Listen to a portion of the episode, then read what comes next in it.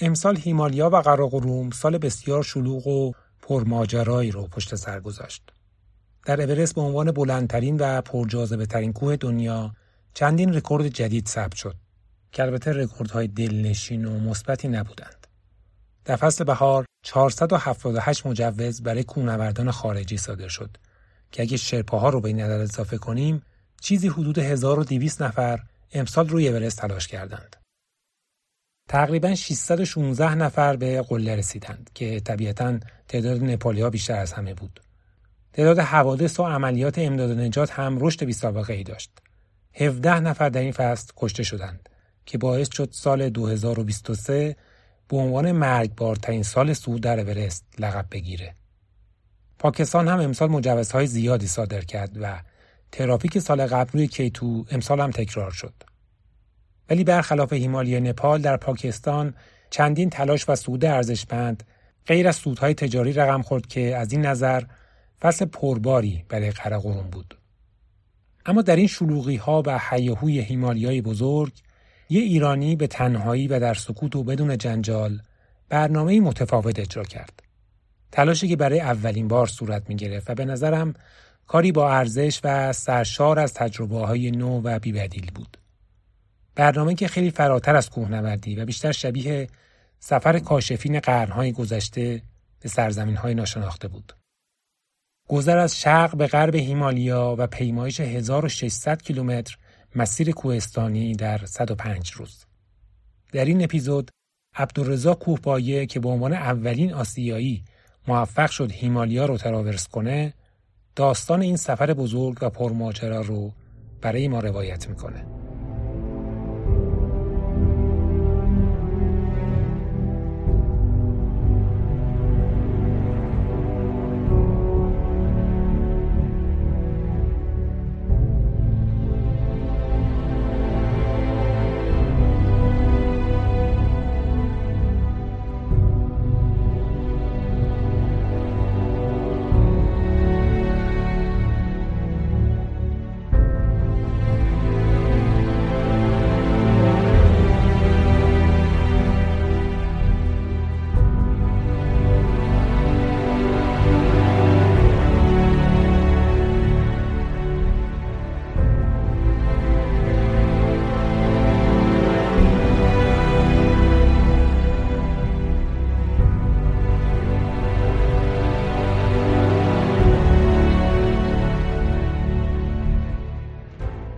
سلام به بیسکم خوش اومدید.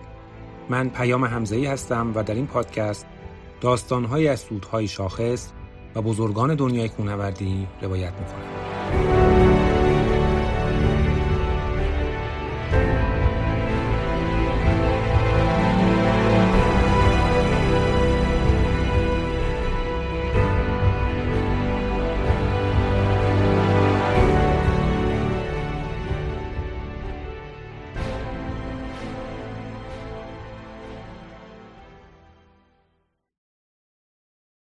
در طی سالها گذر از عرض هیمالیای بزرگ و اسرارآمیز رویای خیلی از ماجراجویان و کوهنوردان غربی بوده اما اولین تلاش مستند و موفق تراورس هیمالیا متعلق به پسر اولین فاتح اورست یعنی ادمون هیلاریه سال 1981 پیتر هیلاری پسر هیلاری بزرگ از base camp کانچنجونگا در شرق نپال تا base camp K2 در شمال پاکستان رو با پای پیاده طی می‌کنه. عبدالرضا کوپایی که ما از این بعد مثل دوستای نزدیکش ابو صداش می‌کنیم سال 1394 با مسیر تراورس ایمالیا آشنا شد و بعد از اون رویای این برنامه دیگه او رو رها نکرد. حتی وسوسه 8000 متری ها هم نتونست فکر این سفر رو از سر او بیرون بیاره. تا اینکه امسال موفق شد این مسیر رو با موفقیت طی کنه. ابو در دو جلسه و به صورت تلفنی سفرش رو برای من تعریف کرد. طبیعتا سفری به این دور و درازی به هیمالیا پر از اتفاقات و خاطرات عجیب و جذابه. اما این اپیزود که تا اینجا طولانی ترین اپیزود پادکسته خلاصه کوتاهی از این مکالمه و روایت این برنامه است. بدون هیچ شرح و توضیح اضافه ای که پیشنهاد می‌کنم حوصله کنید و تا آخر گوش کنید چون سرشار از تجربیات تازه و خاطرات جذابه. برای اینکه ضبط مکالمه تلفنی کیفیت خوبی نداشت در حین گفتگو ما هر کدوم صدامون رو جداگانه ضبط کردیم تا صدا کیفیت مطلوبی داشته باشه. این شما و این هم خاطرات ابو از تراورس ایمالیا. من عبدالرزا کوفایی هستم اهل سیرجان استان کرمان. عرضم حضورتون. فکر می‌کنم از حوالی سالهای 86 87 کوهنوردی رو جدی شروع کردم. یک مربی سنگنوردی داشتم و هنوز خب دیگه الان حالا هم سمت مربی من هم دوستم آقای معماری. من از مهدی خیلی چیزا یاد گرفتم و حالا تو کلی دورای فدراسیون شرکت کردم. حالا هم مقدماتی هم پیشرفته.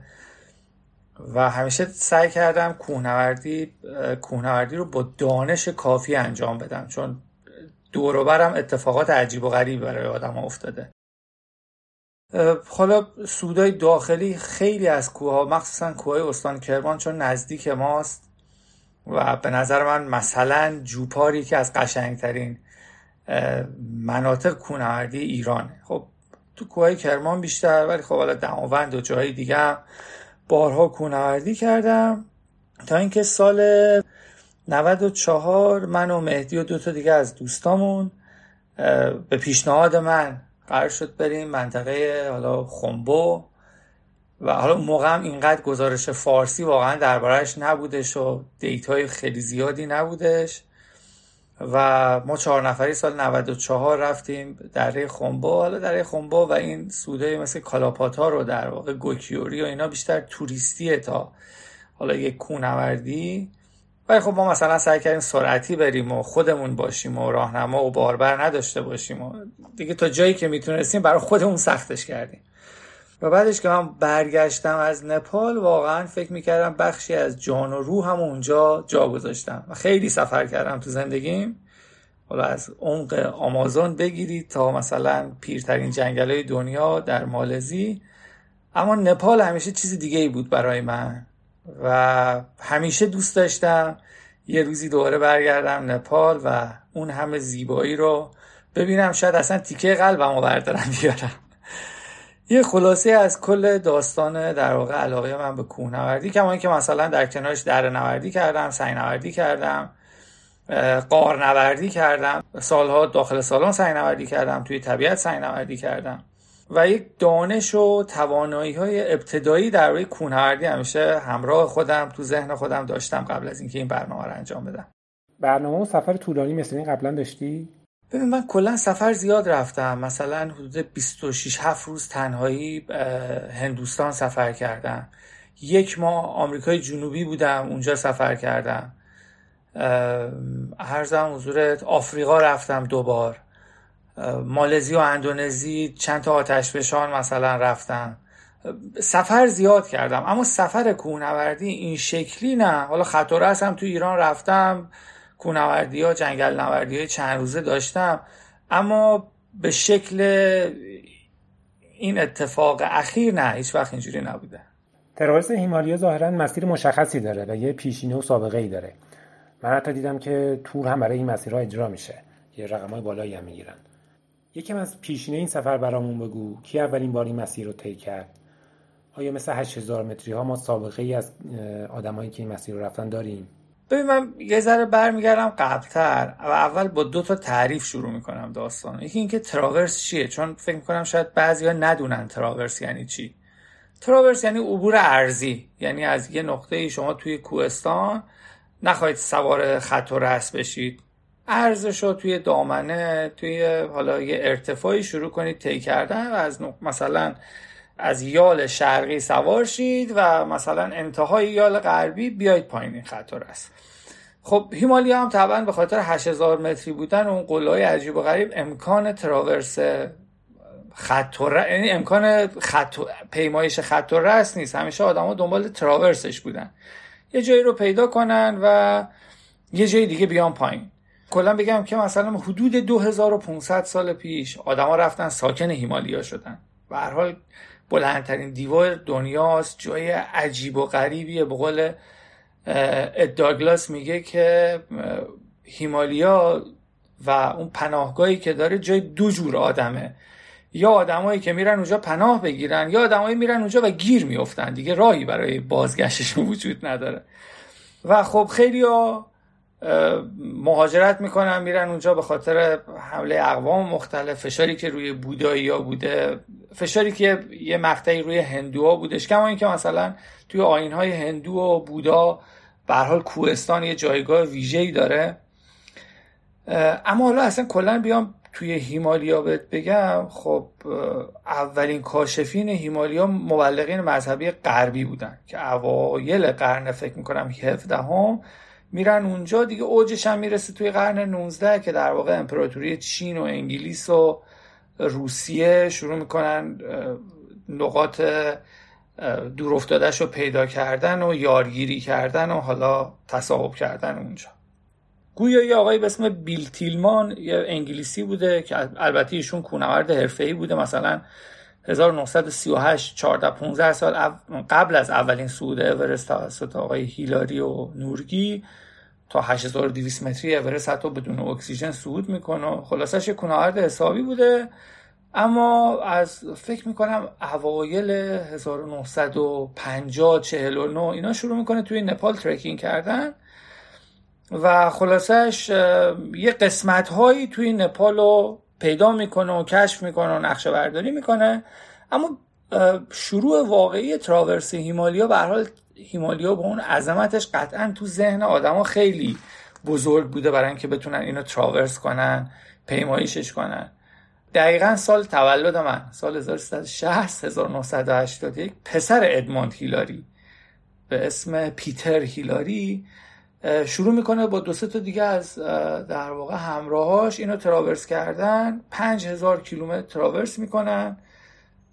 و توی یک کتاب یعنی در واقع از همون base camp کانچنچونگا شروع می‌کنن تا base camp K2 اینو پیمایش می‌کنن و یک کتابی نوشته که متاسفانه واقعا جای ترجمه این کتاب بین کتابای خودمون کتابای کوهنوردیمون خیلی خالیه. کما که اصلا معتقدم کلا توی حوزه کوهنوردی کتاب خیلی خوبی واقعا نداریم. خیلی ترجمه ها کم و اندک و خلاصه کتابی می نویسه به اسم First Across the Roof of the World و حدود 5000 کیلومتر اینا پیمایش می‌کنن اما حالا این داستان چند بار توسط کسای دیگه هم تلاشی میشه اما بالا بامزه ترینش و احتمالا جالب ترینش سال 1997 بوده که دو تا فرانسوی از بوتان شروع می‌کنن و تا تاجیکستان تا پامیر میرن جلو توی تبت و تاجیکستان و پاکستان زندان میفتن و اینا هم 5000 کیلومتر میرن و یک کتاب فرانسوی می نویسن که حالا ترجمه انگلیسیش میشه The Walk in the Sky راه رفتن در آسمان. اما قصه اینه که تا تقریبا سال 2002 یک عالم منطقه ممنوع وجود داشته توی هیمالیا و عملا کوهنوردا نمی‌تونستن برن. این یعنی حتی همین چند تا تلاشی هم که میشه اینا مجبور بودن این مناطق ممنوعه رو بیان دور بزنن از پایینش برن از بالاش برن. خلاصه نپال دولت نپال سال 2002 ممنوعیت رو برداشت و گفتش که من مجوزها رو گرون می‌کنم راهنمای اجباری و یه سری قوانین براش می‌ذارم. حالا می‌تونید بیاید. مثلا هیمالیا رو تراورس کنید که در واقع اولین بار طول تاریخ امکان این که یک کوهنوردی بتونه کل هیمالیا رو تراورس کنه وجود داشت. سال 2003 هم یه خانم انگلیسی که تلفظ اسمش بسیار برا من سخت بود روزی سویل فکر می‌کنم حالا روزی سویل پاپ. ایشون حالا اولترا رانره و میاد میره نپال یه مسیر 1700 کیلومتری ولی خب خیلی مسیر ملوی بوده ارتفاع مسیر کم بوده گردنه برفی و اینا توش نبوده و خلاصش ولی خب می‌تونه شرق قلب نپال و بدوه حالا یه جورایی پای هیمالیا. ایشون این کارو می‌کنه اما داستان به اینجا ختم نمیشه. یا آقای به اسم آقای رابین باستید ایشون انگلیسیه. کارش طراحی مسیر و اینجور چیزاست. از سال 1992 می‌رفته نپال میومده علاقه من بوده مسیر طراحی می‌کرده. به آژانس ها و آدما معرفی می‌کرد و اینا. نهایتا دولت نپال دعوتش می‌کنه که بیا و مثلا این تراورس شرق و غرب هیمالیا رو برای ما طراحی کن. ایشون هم حالا تحقیقات قبلیش بوده و حدود چهار سال دیگه وقت می‌ذاره و نهایتا توی دو مرحله. اون مسیرهایی که طراحی کرده بوده سال 2008 و 2009 میره سعی و خطا می‌کنه و توی 162 روز موفق میشه که این مسیری که خودش نهایتا در آورده بوده پیمایش کنه و یه مسیر صورتی رنگ روی نقشه نپال می‌کشه. اسمش هم می‌ذارن Great Himalaya Trail Upper Route یا های روت مسیر در واقع بلندش. چون یه مسیر کوتاه هم داره مسیر که بهش میگن کالچرال رود مسیر پایینیه که بیشتر از تو روستا و اینا رد میشه و الان هم خیلی قسمتاش حالا جاده شده. تو این سال هم که حالا از سال مثلا 2009 تقریبا این مسیر معرفی میشه تا الان که 20 حالا من آمارش تا 2022 بهت میگم. حدود 100 140 50 نفر حدود آره 110 20 نفر میان کل این مسیر رو تلاش می‌کنن که انجامش بدن. خب بعضی ها نمی‌تونن. مریضی برف بهمن عدم توانایی سرماست. اما توی این صد, صد نفر 25 نفر موفق میشن که مسیر هایروت و شامل همه گردنه ها و همه مسیر در واقع صورتی رنگ رو طی کنن که از این 25 نفر اگه اشتباه نکنم 18 نفرشون در یک بار تلاش می‌تونن و اون هفت نفر مثلا توی دو سه سال تیکه تیکه میرن انجامش میدن. اون 18 نفری هم که بار اول انجامش میدن فقط چهار نفرشون مستقل بودن. بقیهشون از اینایی بودن که مثلا یه گروه 15 16 نفری باربر و در واقع همون کمپانیایی که خودت داری میگی الان یکی دو تا کمپانی هستن که در واقع خدمات این کارو میدن. قیمت های بین 27 هزار دلار تا 40 هزار دلار تا جایی که من می‌دونم. هزینه می‌گیرن و در واقع 14 15 تا باربر شما رو همراهی می‌کنن کل این مسیر و حدود 150 160 روز می‌تونید طیش کنید این مسیر رو. فکر کنم 150 روز.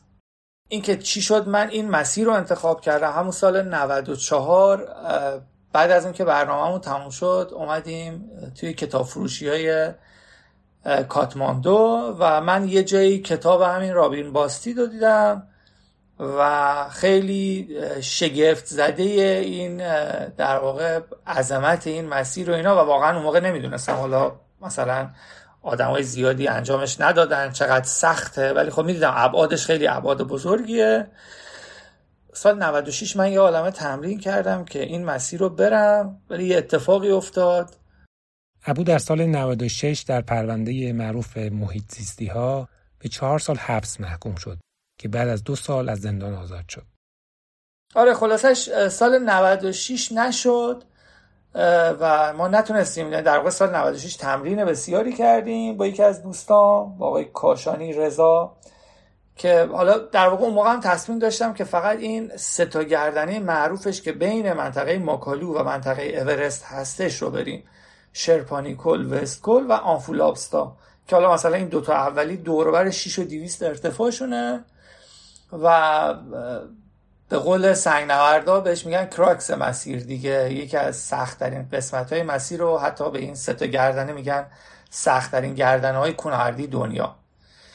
ارزم حضورت نشد بریم و یه روزی مهدی بهم گفتش که ابو چرا همش نه؟ چرا این ستا حالا همون سال 96 که من گفتم وقت ندارم و کارمندم و اینا و بذار حالا این ستا رو بریم ببینیم چه شکلی. اصلا ببینیم از پس سی چه روز راه رفتن تو اون شرایط برمیایم و اینا که در واقع من نتونستم سال 97 برم. دو سال عملا شرایط زیست عادی نداشتم. اتفاقات عجیب و غریبی برام افتاد.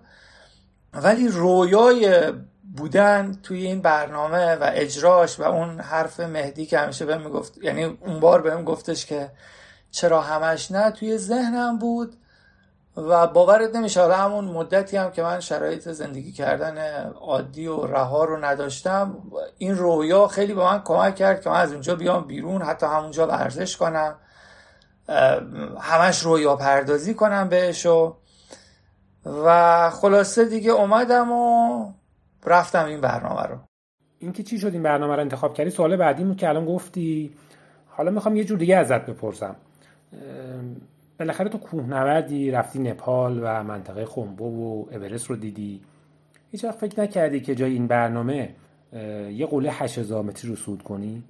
ببین حقیقتا خود توی اون قسمت 19 فکر کنم توی اپیزود 19 همه که درباره علمکو داری صحبت می‌کنی. میگی که اون تیم فرانسوی دومیه فکر کنم 1900 و... نه 1335 یا 37 بودش تیم دومیه اولیه نه. که می‌خواستن بیان ایران اومدم سال 35 آه 35 بودش. که با کشتی میرن لبنان و از لبنان با ماشین و قطار و فلان و اینا خودشون رو میرسونن ایران. یا مثلا کتاب دنیای عمودی من و کوکوشکا رو که می‌خونی می‌بینی که مثلا این آدم اون سالا می اومدن با کشتی بمبئی از بمبئی با قطار بعد با کشتی رودخونه رو رد می‌کردن. با درشکه پیاده سفر عجیب و غریب دیگه. بعد حالا اینو داشته باش خب. من یه خاطره بگم تو همین سفر. یکی از یه آقایی لطف کرده بود تو اینستاگرام به من پیام داده بود و خلاصش کلی به من ابراز لطف داشت و گفته بود که من می‌خوام بیام ماناسلو. و اتفاقا موقعی بودش که من ماناسلو رو رد کرده بودم و منطقه ماناسلو یه منطقه خیلی شگفت انگیز و زیبا. حالا چه به لحاظ مردم شناسی چه به لحاظ طبیعت شناسی و زیبا شناسی حالا در واقع اون دره و شگفتی ها و تنوع و حیات عجیب و غریب و اینا. و بهش گفتم آقا داری میای حتما اینجا رو سر بزن. بعد برام نوشتش که حقیقتا توری که من گرفتم منو با هلیکوپتر می‌بره بیس کمپ. ببینم می‌تونم پیاده برگردم یا نه. فکر کن دنیای تجاری کوهنوردی امروز آدما رو کاملا دیگه از پایینده هستن مردمانش فرهنگش از همه اینا ایزوله می‌کنه. تو رو با هلیکوپتر می‌برم به اسکمپ میری قله میای پایین با هلیکوپتر برمیگردی. و همچنان بهش احترام می‌ذارم. همچنان که خودت چند بار شد توی پادکستت گفتی اون کار کار ارزشمندیه و کار آدمایی که خیلی قوی هن خیلی توانایی دارن دمشون هم گرم. اما من حقیقتا آدمی هم که این بود فرهنگی بود مردم شناسی حالا مردم شناسی نه به عنوان یه متخصص به عنوان یک بیننده. از اون ور آدمی که سالها علاقمند به طبیعت بوده به محیط زیست بوده عکاسی طبیعت می‌کرد عکاسی حالا حیات وحش در واقع. پرنده نگری می‌کرده رد پای پستاندارا رو می‌شناسه. من این راه رفتن تو پایین دست پایین دستی که غنی از این جور چیزا خیلی برام همیشه لذت بخش بوده خیلی لذت بخش.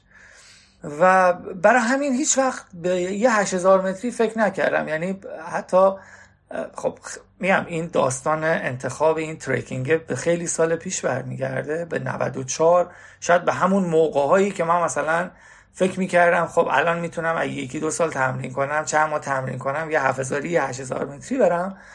اما وقتی اینو شناختم دیگه اصلا من هیچ ذوق و شوقی برای 8000 متری نداشتم. من انتخابم این بود که یه جایی برم آدم های درجه یک ببینم فرهنگ های عجیب و غریب. حتی اصلا دلیل سفر کردن من همیشه تو جای مختلف دنیا همین بوده. یکی دیدن آدم ها حتی باورت نمیشه من تو همین شهر خودمون الان ساکن بندر عباسم.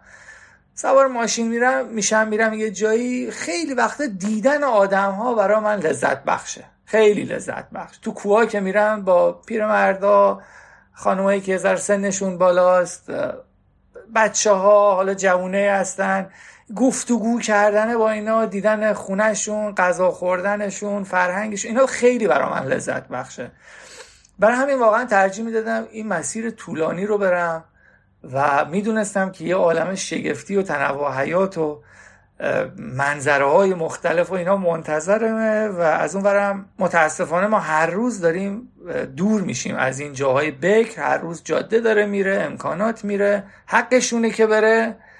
ولی دیگه اون صفای قدیمی رو نداره. تصور کن کسی که مثلا چل سال پیش اشایر خودمونو می‌دیده با الان امروز ما. خیلی تفاوت دیگه. الان میریزن احشامشون رو بالای یه ماشین و خودشون هم سوار یه وانه جابجا جا میشه حالا اون موقع همراه این آدما چقدر صفای دیگه ای داشته. آره به خاطر این بود که من واقعا دوست داشتم ترکینگ کنم و دلم نمی‌خواست برم قله بلند. خب حالا بریم ببینیم چجوری شروع کردی چطور مقدمات کار رو فراهم کردی چه تمریناتی داشتی و چطور خودت رو برای این برنامه طولانی آماده کردی؟ ببین خب رابین باستید یک کتاب نوشته بود. من کتابشو از طریقی که از دوستام که دانشجو بود انگلستان خریده بودم. کتابش اومده بود و همون سال 96 یادم هر روز که سوار سرویس بودم و می‌رفتم محل کارم هر روز داشتم کتاب رو میخوندم و خط خطی می‌کردم و نقشه میکشیدم و اینا. بعد خب این کتاب رو از دست دادم اون موقع تون اتفاق. بعد اومدم حالا بعدش که اومدم بیرون خیلی انگیزه داشتم که این کارو بکنم و اینا. جالب بهت بگم من سال 98 بود یعنی چند ماه بود که به زندگی عادی برگشته بودم. خوردم زمین و کتفم شکست. خیلی اتفاقی. حالا حتی باز اینو هم بهت بگم یعنی من اینقدر به این داستان مردم شناسی و دیدن تنوع علاقه مندم که من سالها حتی با دوچرخه هم سفر کردم. من حدود 16 هزار کیلومتر با دوچرخه توی همین ایران خودمون سفر کردم. اما اینکه گفتی چجوری این مسیر رو انتخاب کردی؟ حالا من اونا رو که بهت گفتم من کتاب رو از دست دادم ولی اومدم به رابین باستید ایمیل زدم که آقا من یه بار کتاب تو خریدم اما کتاب تو گم کردم. و مثلا توی ایران هم اینجا هم امکان خرید آنلاین از سایت های خارجی برام وجود نداره و اینا. می‌تونی کمکم کنی. کتابش رو برای من ایمیل کرد و ازم قول گرفت که PDF ش رو به کسی ندم خب این مثلا شروع کار. بعد از اون ور یه آقایی به اسم دیو بروفی ایشون فکر می‌کنم 2017 میره تلاشی می‌کنه روی گریت هیمالای تریل اما یه جا مسیر رو گم می‌کنه و خلاصش درخواست هلیکوپتر می‌کنه و دوباره باز ادامه میده. ولی خب چون نمی‌تونه مسیر رو کامل کنه به عنوان کسی حسابش نکردن که مسیر رو کامل رفته چون یه تیکش رو با هلیکوپتر جابجا جا میشه. ایشون هم یک کانالی توی یوتیوب داشت. خب هر روز برنامهش رو ضبط کرده بود. یه گزارش مثلا یکی دو دقیقه از اون روز گذاشته بود. خب ایشون هم data ی خیلی خوبی می‌داد. البته خب مربوط به سال 2017 بعد یه کانال واتساپ هم درست کرده بود و توی همون یوتیوبش نوشته که آقا اگه دوست دارید مثلا data یی در این خصوص بگیرید بیایید توی کاناله و من مثلا بهتون میگم یه چیزایی. و از طریق همین کانال مثلا فکر می‌کنم یه گروه 100 110 20 نفره آدمای مختلف دور دنیا که 7 8 10 تاشون این مسیر رو انجام دادن مثلا هست. حتی رابین باستید هم مثلا خودش تو این گروهه. خب این گروه خیلی کمک کرد. من تو این دو سال گذشته هزاران سوال از این آدما پرسیدم. آقا اینجا چه شکلیه؟ رو نقشه نگاه می‌کردم. حتی من یادم سال 96 من نقشه رو چاپ کرده بودم بزرگ. وقت نشده بود دیگه بچسبونم. دیگه خانومم اومده بود چسبونده بود به دیوار اتاق خونه و حالا من اومدم کلی ذوق کردم که این اینجاست.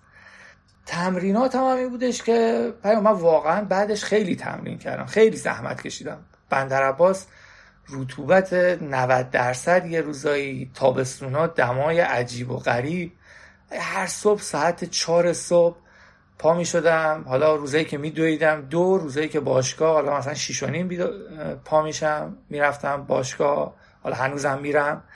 خیلی زحمت کشیدم برای برنامه. واقعا زحمت کشیدم و یه مصاحبه کوتاه این کوبی برایان داره. کوبی برایان همه می‌شناسن دیگه اون بسکتبالیست معروف که حالا هلیکوپترش سقوط کرد و خودش و دخترش فوت کردن. میگه من یک مربی داشتم به اسم یه معلم داشتم به اسم مستر فیسک اگه اشتباه نکنم. داشت توی کلاس درسمون می‌گفت اگه یه زمانی یه آرزویی دارید برید دنبالش و هیچ وقت حالا جمله انگلیسیش دقیقا میگه never ever rest in the middle. Rest at the end. هیچ موقع وسطش استراحت نکنید آخرش استراحت کنید و پیام من بسیاری شبها ساعت یک مجبور بودم به خاطر شرایط کاریم. حالا چیزای مختلف مثلا یک شب میخوابیدم. چار و نیم صبح این موبایل زنگ می‌خورد می‌خواستم قطعش کنم بخوابم و این جمله میومد تو ذهنم که ابو وسطش استراحت نکن آخرش استراحت کن. و پا می‌شدم می‌رفتم میدویدم یه ماراتون شرکت کردم دوستشم حالا باز خودم محک بزنم ماراتون استانبول رفتم پاییز پارسال و مثلا هدفم این بود که زیر 4 ساعت بدوم و باز زیر 4 ساعت ماراتون رو دویدم. و حالا کنارش هم یه عالمه دوباره تمرین سنگنوردی و کونوردی و حالا شبیه سازی تمرین برف چون دور برم خیلی برف نبودش. با مهدی می‌رفتیم تمرین می‌کردیم در واقع حالا سود کرده می‌کردیم با هم دیگه و اینا.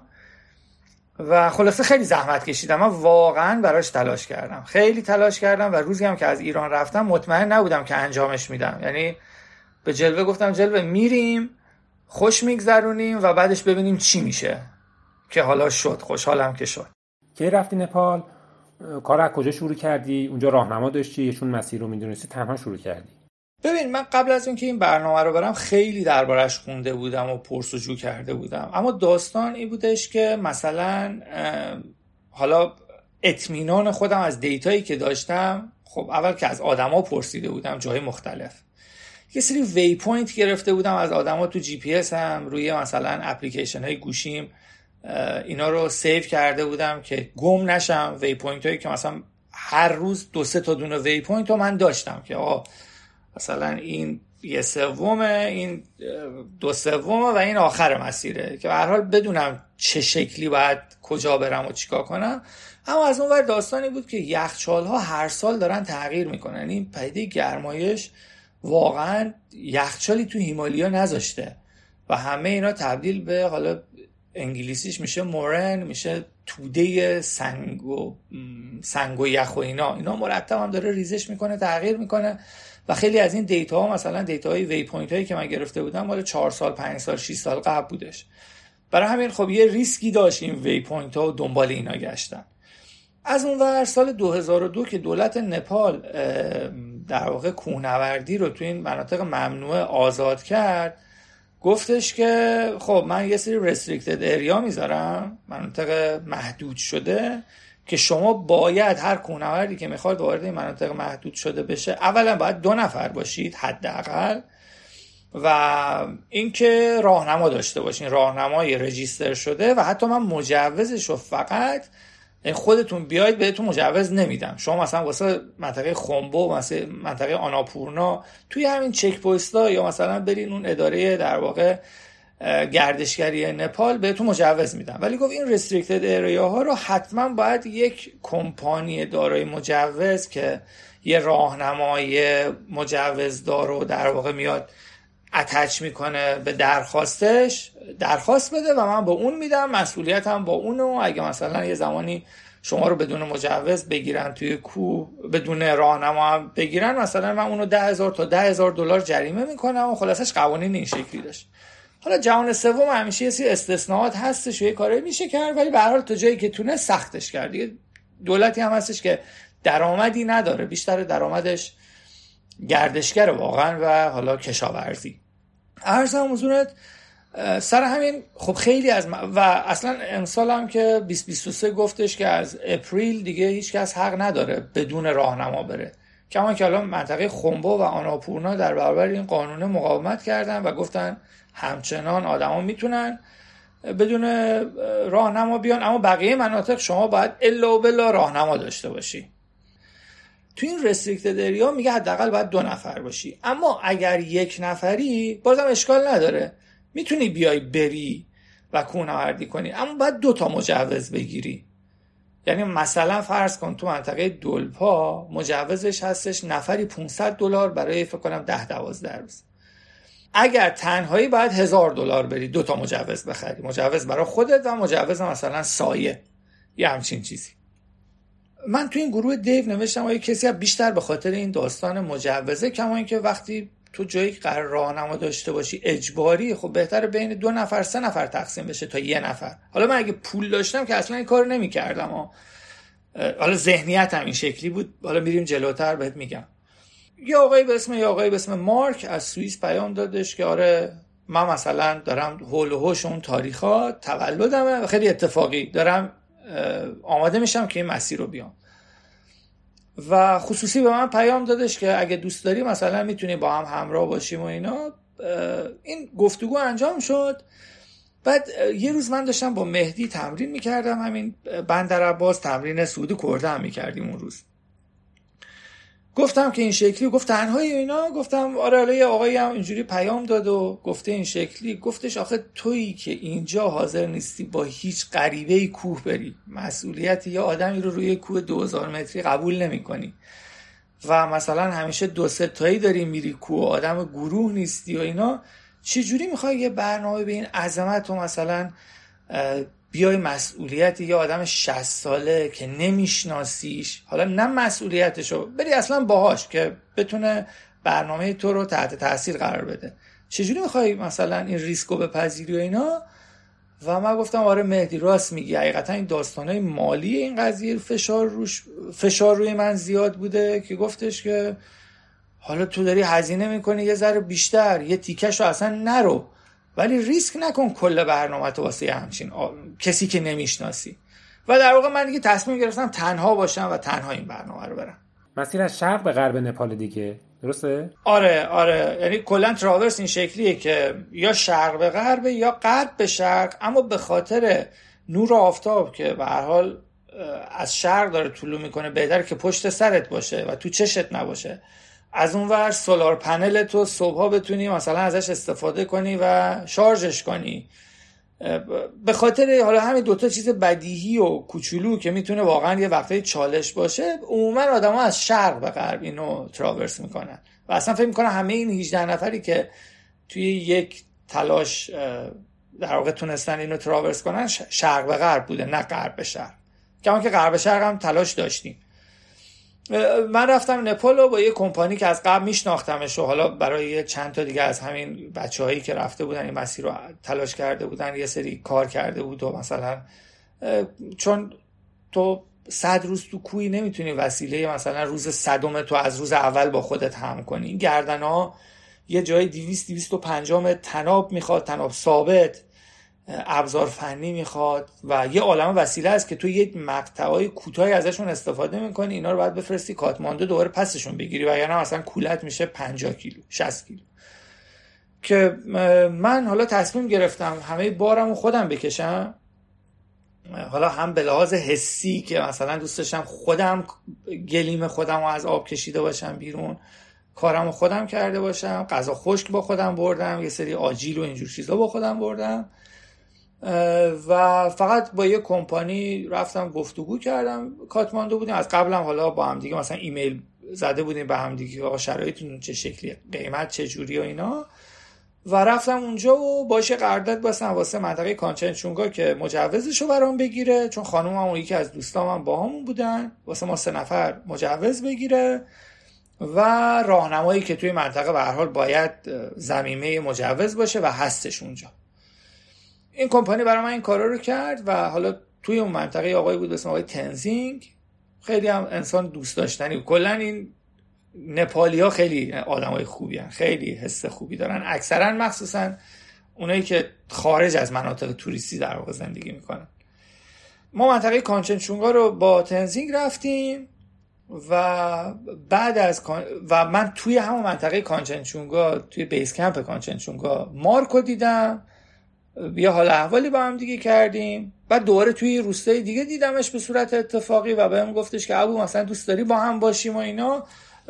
یه جوری شد که ما برنامه هامون مثلا یه جایی خیلی روی همدیگه افتادش روزایی که می‌رفتیم. و من گفتم حالا مثلا بذار من تنها باشم ببینیم بعد چی میشه و اینا. یه. یه گردنه خیلی برفگیری بود. اون سالم یعنی اون سال که میگم همین امسال. زمستون خشک تا بهار اول بهار به شدت همه جا برف بود بوران بود هوای سرد و مثلا خودشون می‌گفتن که او این جای زمستون و بهار ما امسال عوض شده. خیلی برف بود تو منطقه.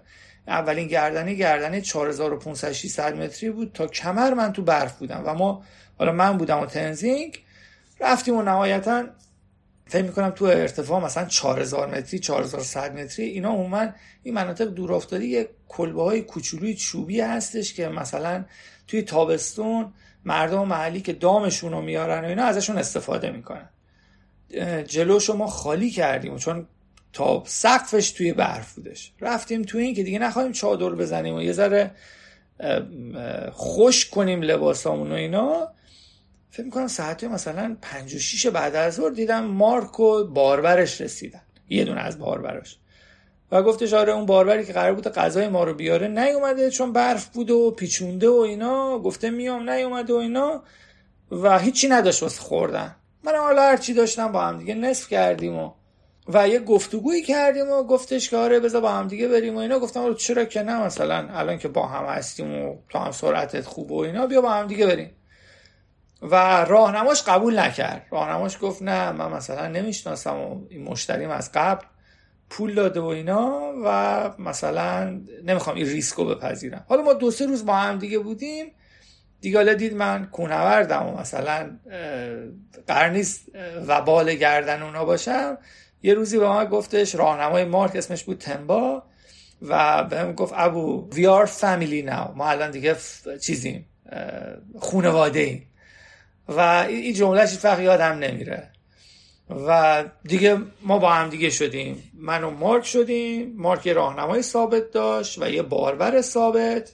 حالا جایی که مثلا قرار بود 7 ده روز به هیچ روستایی نرسیم و منطقه های عبوری بود ابزار فنی میبایست هم می‌کردیم و اینا خودش ترجیح داده بود مثلا یه راهنمای اضافه اضافه شه باربر اضافه بیاد و اینا و خب خیلی جاها این هزینه ها رو دیگه از من نمی‌خواست. و گفت این مثلا درخواست من بوده همین که تو با آمونه خوبه. و بسیار همراه ارزشمندی بود. یعنی من بهش گفتم که من دوست دارم همیشه یعنی حداقل هدفم از این برنامه تنها بودنه. سعی کنیم روزی یکی دو ساعت از هم دیگه فاصله داشته باشیم که مثلا اون راهنما و باربرش حالا یا توی جاهایی که روستا بود و در واقع ما از یه روستا به یه روستای دیگه می‌رفتیم. اونایی که دو ساعت جلوتر بودن من عقبتر. جایی که تو طبیعت وحشی بودیم و گردنه میبایست عبور می‌کردیم و برف و یخی بود و اینا من عموما یکی دو ساعت ازشون جلو بودم. برای اینکه همه حواسم درگیر طبیعت و زیبایی نپال باشه. خب حالا دیگه می‌خوای همینطور ادامه بده دیگه و بگو مسیر و اتفاقاتش و منم چند تا سوال دارم که بین گفتگون می‌پرسم. ببین مسیر از منطقه کانچنچونگا شروع میشه. حالا هم با هواپیما میشه رفت هم با اتوبوس که ما اتوبوس انتخاب کردیم به خاطر اینکه یکم ارزون تر بود و بعد فهمیدیم اشتباه کردیم. 18 ساعت یه مسیر 400 کیلومتری نابود شدیم. تا رسیدیم به یه روستایی و خلاصه از اونجا با جیپ اونم یه یک روز تو راه بودیم تا تا یه مسیر مثلا یکی دو ساعته رو برسیم به یه روستای دیگه و عملا از اونجا تو منطقه کانچنچونگا یه روستایی هست به اسم سکاتوم. از اونجا در واقع کوپه آن ترکینگ شروع میشه. و دقیقا روز اول که ما 29 اسفند ما شروع کردیم. همون شب اول عید نوروز بودش و قبلا که بخوابیم اومدیم هفسین با خودمون برده بودیم. خوابیدیم و صبح که یعنی فکر کنم ساعت دو سه نصف شب بودش که سال تحویل می‌شد. بیدار شدیم دیدیم که نصف سنجدامونا موش خورده. همونجا داشت یکی دیگه هم می‌خورد. ما پا شدیم در رفت. خلاصه شب اول نوروز رو که تو اون منطقه بودیم اولین کوه شگفت انگیزی که تو اون منطقه من دیدم ژانو بود 7700 متر خیلی عظمت داشت. بعد از دیدن ژانو همینجور داشتیم می‌رفتیم توی برف این خاطرات خیلی روشن این سفر رو واسه تعریف می‌کنم خیلی روشن. رد پای پلنگ برفی دیدم خیلی خیلی شگفت انگیز بود و همون شب اول که توی قبل از بیس کمپ کانچنچوگا من خوابیده بودم مثلا باور کن فاصله 15 20 متریمون پلنگ برفی نره می‌زد. خیلی خیلی درخشان بود اون شب. و من حتی تونستم با موبایل صداشو ضبط کنم. فوق العاده بود فوق العاده بود اون روز.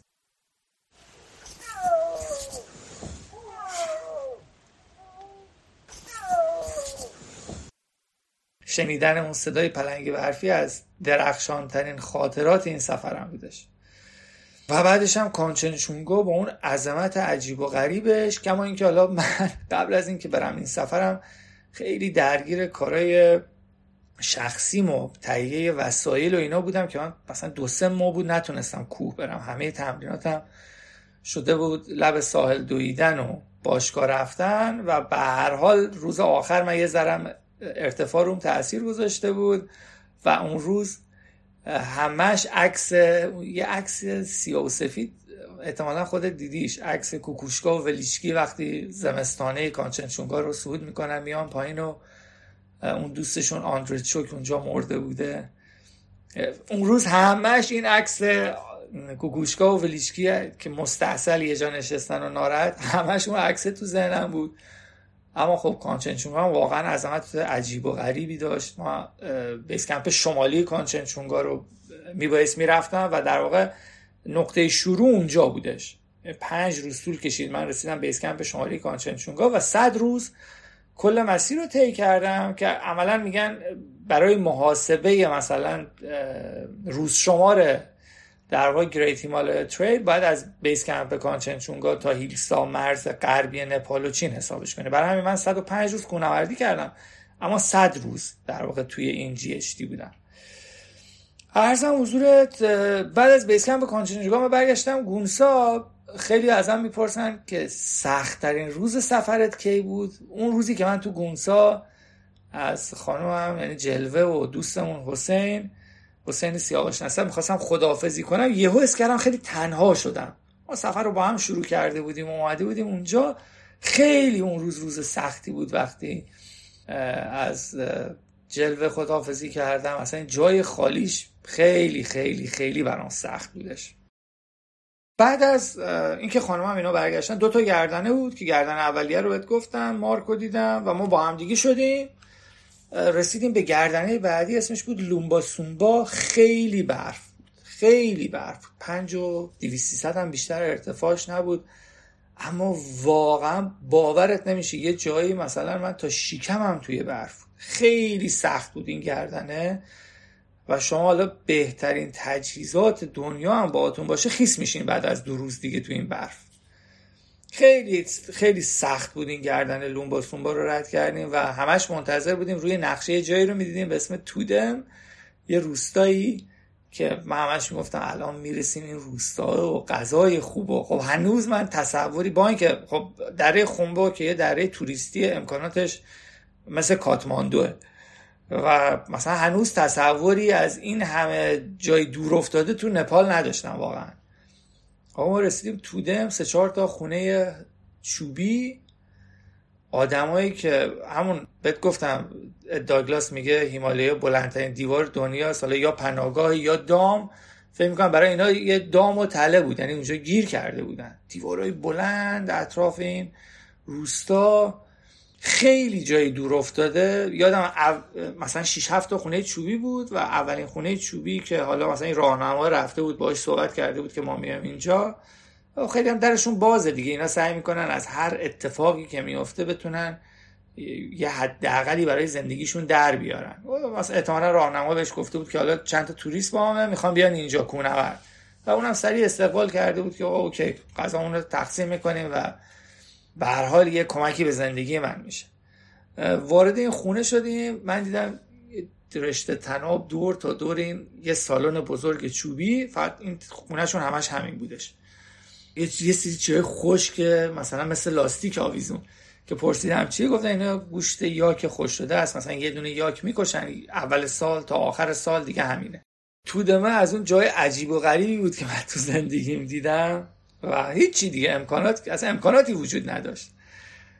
یه چایی هم دارن تو منطقه تبتی ها بهش میگن چای تبتی که میان چای و نمک و کره در واقع یاک و قاطی می‌کنن. یه چیز بدمزه حالا به طبع ما ایرانی ها بدمزه.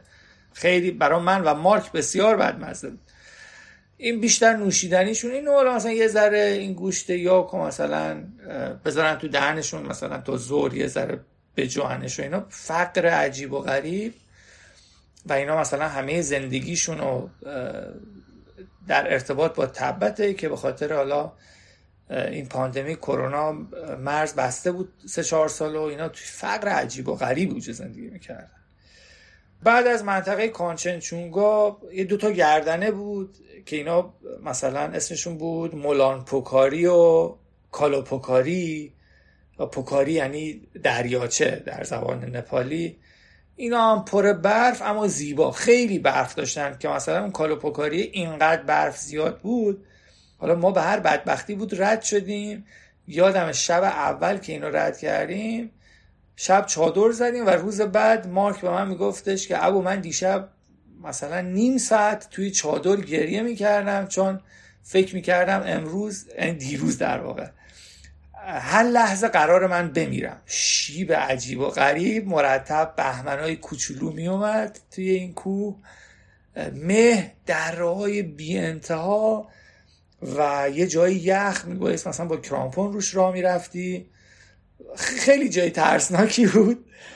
و قبل از همین گردنه کالوپوکاری مثلا دو تا نیوزلندی که قرار بود امسال در واقع بعد از ما شروع کرده بودن اینا دیگه نتونسته بودن بیان بالا و هلیکوپتر در واقع اینا رو نجات داده بود از اون منطقه. یه صحنه خیلی دیدنی هم تو همین کالوپوکاری دیدم. نپالی های پرنده ملی دارن بهش میگن هیمالاین مونال یه نوع قرقاوله. خیلی پرنده زیباست خیلی زیباست.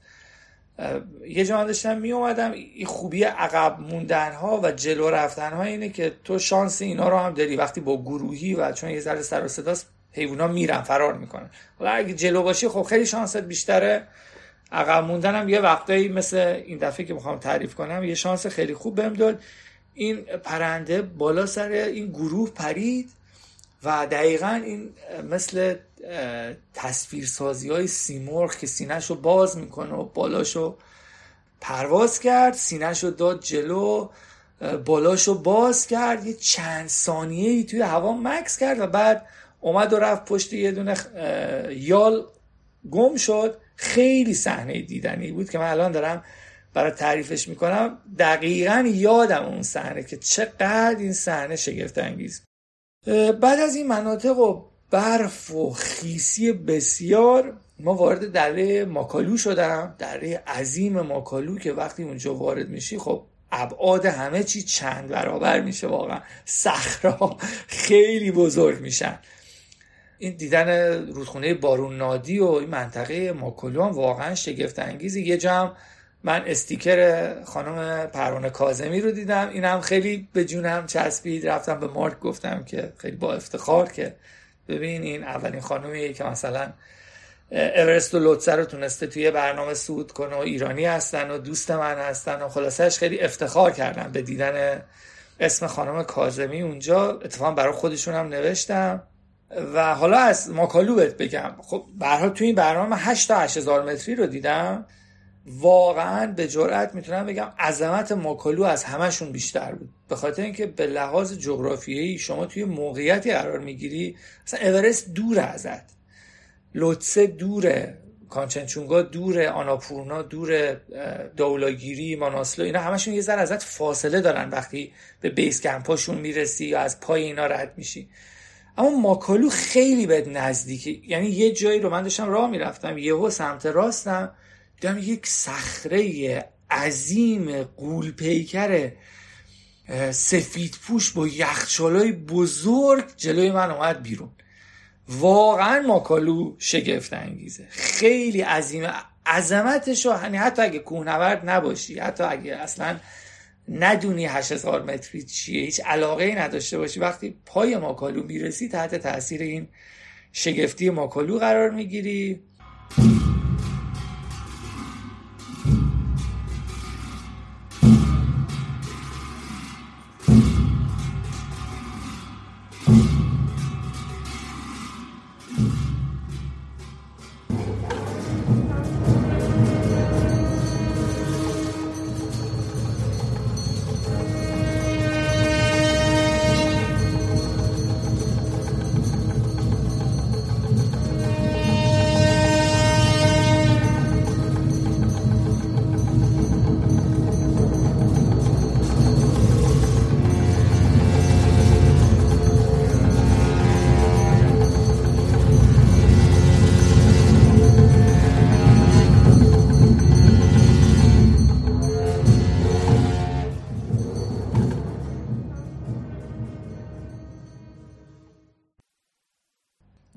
ما بازی خوبی داشت. من زود شروع کردم برنامه رو و این صد روزه کمک کرد. مثلا اکثر مواقع توی مناطقی که ما می‌رسیدیم حالا یه خوششانسی هم بودش دیگه که توی peak مثلا توریستی یه جاهایی بودم که اصلا توریستی نبود و مناطقی بود که اصلا کوهنورد حتی محلی ها نمی اومدن و موقعی می رسیدم تو مناطق توریستی که دیگه تقریبا off season بود و آدم زیاد نبودش اونجا. و خودش این لذت سکوت و دیدن شگفتی ها رو برام بیشتر می‌کرد. مثل ماکالو که هنوز فصل صعود شروع نشده بود و سون سامیت در واقع امسال مسئولیت ثابت گذاری رو داشت و فقط بچه های سون سامیت تو جا بودن که مثلا با شرپایی که توی بیس کمپ بودن صحبت می‌کردیم بارا رو دپو کرده بودن و دقیقا یادم روزی که ما در واقع بیس کمپ رو رد کردیم اینا تا کمپ سه رو ثابت گذاری کرده بودن. بعد از ماکالو ما قرار بود بریم یه سوئیس بیس کمپ بعدش یه کمپ دیگه و بعد سه تا گردنه رو بتونیم رد کنیم. رسیدیم به سوئیس بیس کمپ. حالا باز چون این خاطره خاطره قابل در واقع تعریفی هستش و دوست دارم دربارش حرف بزنم میگم. ساعت سه بود دیگه هوا داشت ابری می‌شد و داشت سرد می‌شد. من رفتم توی چادرم و رفتم توی کیسه خواب من یه دونه GPS Garmin همراهم بودش که در واقع همون نپال اجاره کرده بودم برای کل برنامه 100 دلار. و Garmin inReach خوبیش به اینه که شما می‌تونی باش پیام بدی. پیام ماهواره‌ای میدی به ایمیل حالا هر کس و اونم می‌تونه جواب بده. و من مرتب با این مثلا با خانمم در ارتباط بودم. خود Garmin پیشبینی هواشناسی سه روزه رو هم بهت میده. ولی خب احتمالا از نزدیکترین ایستگاه ها اینو جمع می‌کنه بهت میده. پیش هم خیلی خوب بودش. من توی برنامه می‌تونم بگم 70 درصد مواقع این سه روزه ها درست بود و خیلی به من کمک کرد. واسه اینکه بدونم فردا چقدر باید برم آیا می‌تونم یه روز استراحت کنم؟ نمی‌تونم. خیلی خیلی کمک کرد. اما اون روز که ما پیش بینی گرفته بودیم مثلا تا سه روز بعد اتفاقی نمیافتاد تو پیش بینی های گارمین. ساعت سه و نیم بود خانم هم پیام دادش که رابین باستید نوشته که یه توده برفی خیلی سنگین اومده تو آناپورنا که یه عالمه امداد و نجات اونجا اتفاق افتاد و خلاصش گردن های اونجا که مثلا خیلی کوتاه هستن و اینا بسته شد و اینا و این داره میاد سمت منطقه اورست و ماکالو بچههایی که توی منطقه هستن حواسشون باشه تو دو سه روز آینده مثلا دو روز دیگه روی گردنه و بالا 5000 متر نرن که هوا خیلی در واقع بارش سنگین خواهد داشت مه قلیز و خطرناک دیگه. جالبه ما اینجا تو ایران خودمون می‌خوایم صحبت کنیم میگه آقا بالا 3000 متر نرین مثلا فلان نکن اونجا دیگه مثلا ابعاد وقتی بزرگ میشه میشه 5000 متری. ارزم حضورت آره نوشتش که این شکلی و اینا عملا دو روز دیگه داره هوای اون منطقه تغییر می‌کنه. من اومدم مارکو صدا کردم گفتم مارک جلوه پیام داده که ما دو روز دیگه هوا اینجا داره تغییر می‌کنه و فکر می‌کنم اگر ما بخوایم طبق برنامهمون بریم که سه گردنه شرپانی و وست کل و آنفولابستا رو رد کنیم عملا نمیشه. می‌خوریم به هوای بد و برف سنگین و دیگه برف هم اگه بیاد اون بالا که دیگه مثلا دو متر برف اصلا نمیشه برف کوبی کرد ازشون رد شد. گفت چیکار کنیم به نظر گفتم به نظرم الان را بیفتیم بریم به کمپ بعدی برسیم و چهار صبح شروع کنیم این گردنه ها رو رد کردن. حالا راهنما و باربرم یه ذره شاکی بودن اما بسیار انسان های نیکی بودن اینایی که در واقع مارک انتخاب کرده بود. شاکی از این لحاظ که خسته ایم و دوباره بخوایم مثلا دو سه روز توی 6000 متر را بریم یه ذره سخت و اینا ولی خب دیگه قبول کردن دیگه چون نهایتا رضایت مشتری برای اونا مهم بودش. سری چادرها رو جمع کردیم و هوا هم داشت سرد می‌شد یه بادی هم داشت میومد و منطقه هم پر از بولدرای بزرگ روی اینا میبایست را می‌رفتیم و اینا. من فکر می‌کنم خودم دوروبر مثلا ده و نیم یازده شب رسیدم اونجایی که محل کمپمون بود و مارک بنده خدا مثلا فکر می‌کنم یک یک و نیم رسید. باد خیلی شدید خیلی سرد بود. من پوش دوم دستکش رو پوشیده بودم دستکش دو انگشتی پر. خب نمی‌تونستم چادر رو بزنم باش درش می آوردم انگشتام سیاه شده بود از سرما. خیلی سرد بود. ما به بدبختی باید چادر رو زدم و رفتم تو کیسه خوابم با کفش. و چادر مارکو هم زده بودیم گم هم شده بودن و در حالی که از این باربرا رفت و پیداشون کرد و آوردشون بالا یکی دو ساعت توی کیسه خواب مچاله شدیم و دوباره ساعت می‌کنم سه سه پا شدیم و چادرها رو جمع کردیم و شروع کردیم. یه آبشار یخی کوتاه اولشه اینو رفتیم بالا و ما شرپانی رو رد کرد رسیدیم روی در واقع یخچالی که میره به شرپانی. یخچال خیلی عظیم پشت سر اونم ماکالوی با ابهت خیلی صحنه شگفت انگیزی بود. فقط عیبش این بود که ما رسیدیم به 6 و و مثلا اینقدر با عجله و بدون خواب و اینا یه ذره ارتفاع زده بودیم. حالا مارک بدتر. و حالا فکر کن مثلا شب دما منفی 15 درجه باور کن و مثلا ظهر 33 4 درجه شده بود روی یخچال. یعنی دماسنج داشت مارک. آفتابم می‌خورد به برف و به یخ و در واقع باستاب اون داشتیم از زور میپختیم از گرما.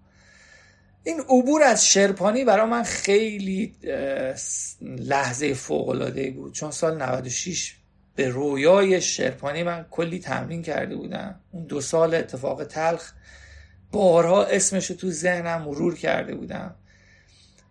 خیلی لحظه احساسی بود. یعنی باورت نمیشه من نزدیک شرپانی همینجور دیگه اشکم بنده میومد خیلی خیلی تنها هم بودم. با بچه های ذره فاصله داشتم. خیلی لحظه احساسی عجیب و غریبی بود برا من. اونجا بلندترین ارتفاعی بود که بهش رسیدی تو کل مسیر درسته؟ شرپانی 6 و 180 بودش. اون دوره میای پایین یه یخچال دیگر رو رد می‌کنه. انتهای اون وست کله که 6 و 190 ده متر بلند بلندتر از اینه.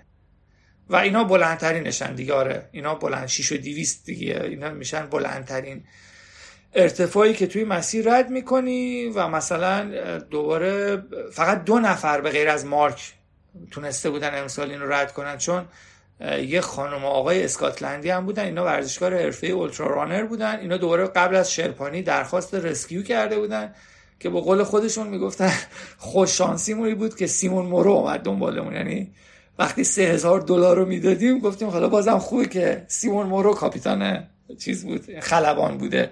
اومده ما رو نجات داده. آره ما دیگه اینو رد کردیم. وستکل هم یه دیویس متر فرود داشت که این من گفتم من میرم پایین که تناب در واقع کشیده باشم تا پایین.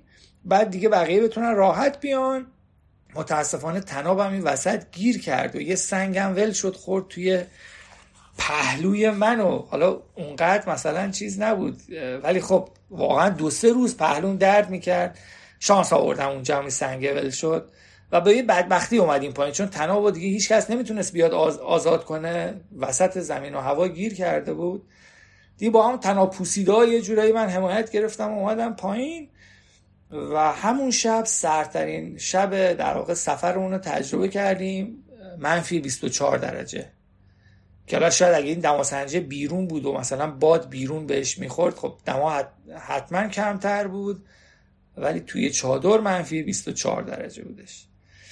و دقیقا زمانی که به بالای آنفولابستا رسیدیم آنفولابستا گردنه بعدیشونه که 5000 خورده ای اما سختترین گردنه است. چون قبلش یه آبشار یخی کل آبشار رو باید بیای بالا عملا باید یخنوردی کنی که بیای بالا و اون ورش هم یه شیب خیلی زیادی دیواره عمودیه که حالا نمی‌تونی تناب بریزی به خاطر پله پله بودنش و شرایطی که داره. و اصلا تنها یه تیکه نمی‌تونی بریزی. باید چند جا کارگاه بگیری که حالا خودشون اومدن یه سری کارگاه ثابت گذاشتن. ولی خب شیبش زیاده دیگه اون و شاید یه جوره سخت ترین گردنه مسیر همین آنفولابستا باشه به خاطر تکنیکی بودنش. و دقیقا ما روزی که یعنی لحظه ای که ما رسیدیم بالای آنفولابستا این در واقع جبهه بارشی که یه سیبیناین خیلی بزرگ ابر سیبیناین خیلی بزرگ اون بالا بوده شروع کرد باریدن و من وقتی رسیدم به چوکونگ توی منطقه یعنی هممون وقتی رسیدیم چوکونگ توی منطقه اورست غرق در برف. یه قیافه ای شده بودیم. حالا یه عکس دارم ازش که پر برف هم وقتی رسیدیم اونجا و حالا خوش شانس بودیم. ما این گردنه رو رد کردیم. بعدش هم که منطقه خنبو دیگه بهشت کسایی که می‌خوان سفر لوکس اردی برن. اقامتگاه خوب حتی یه جایی بیکری که رفتیم با مارک قهوه خوردیم و کیک شکلاتی خوردیم اونجا. میگم دیگه اونجا خیلی کونه اردی نیست واقعا فقط میای طبیعت گردی می‌کنی.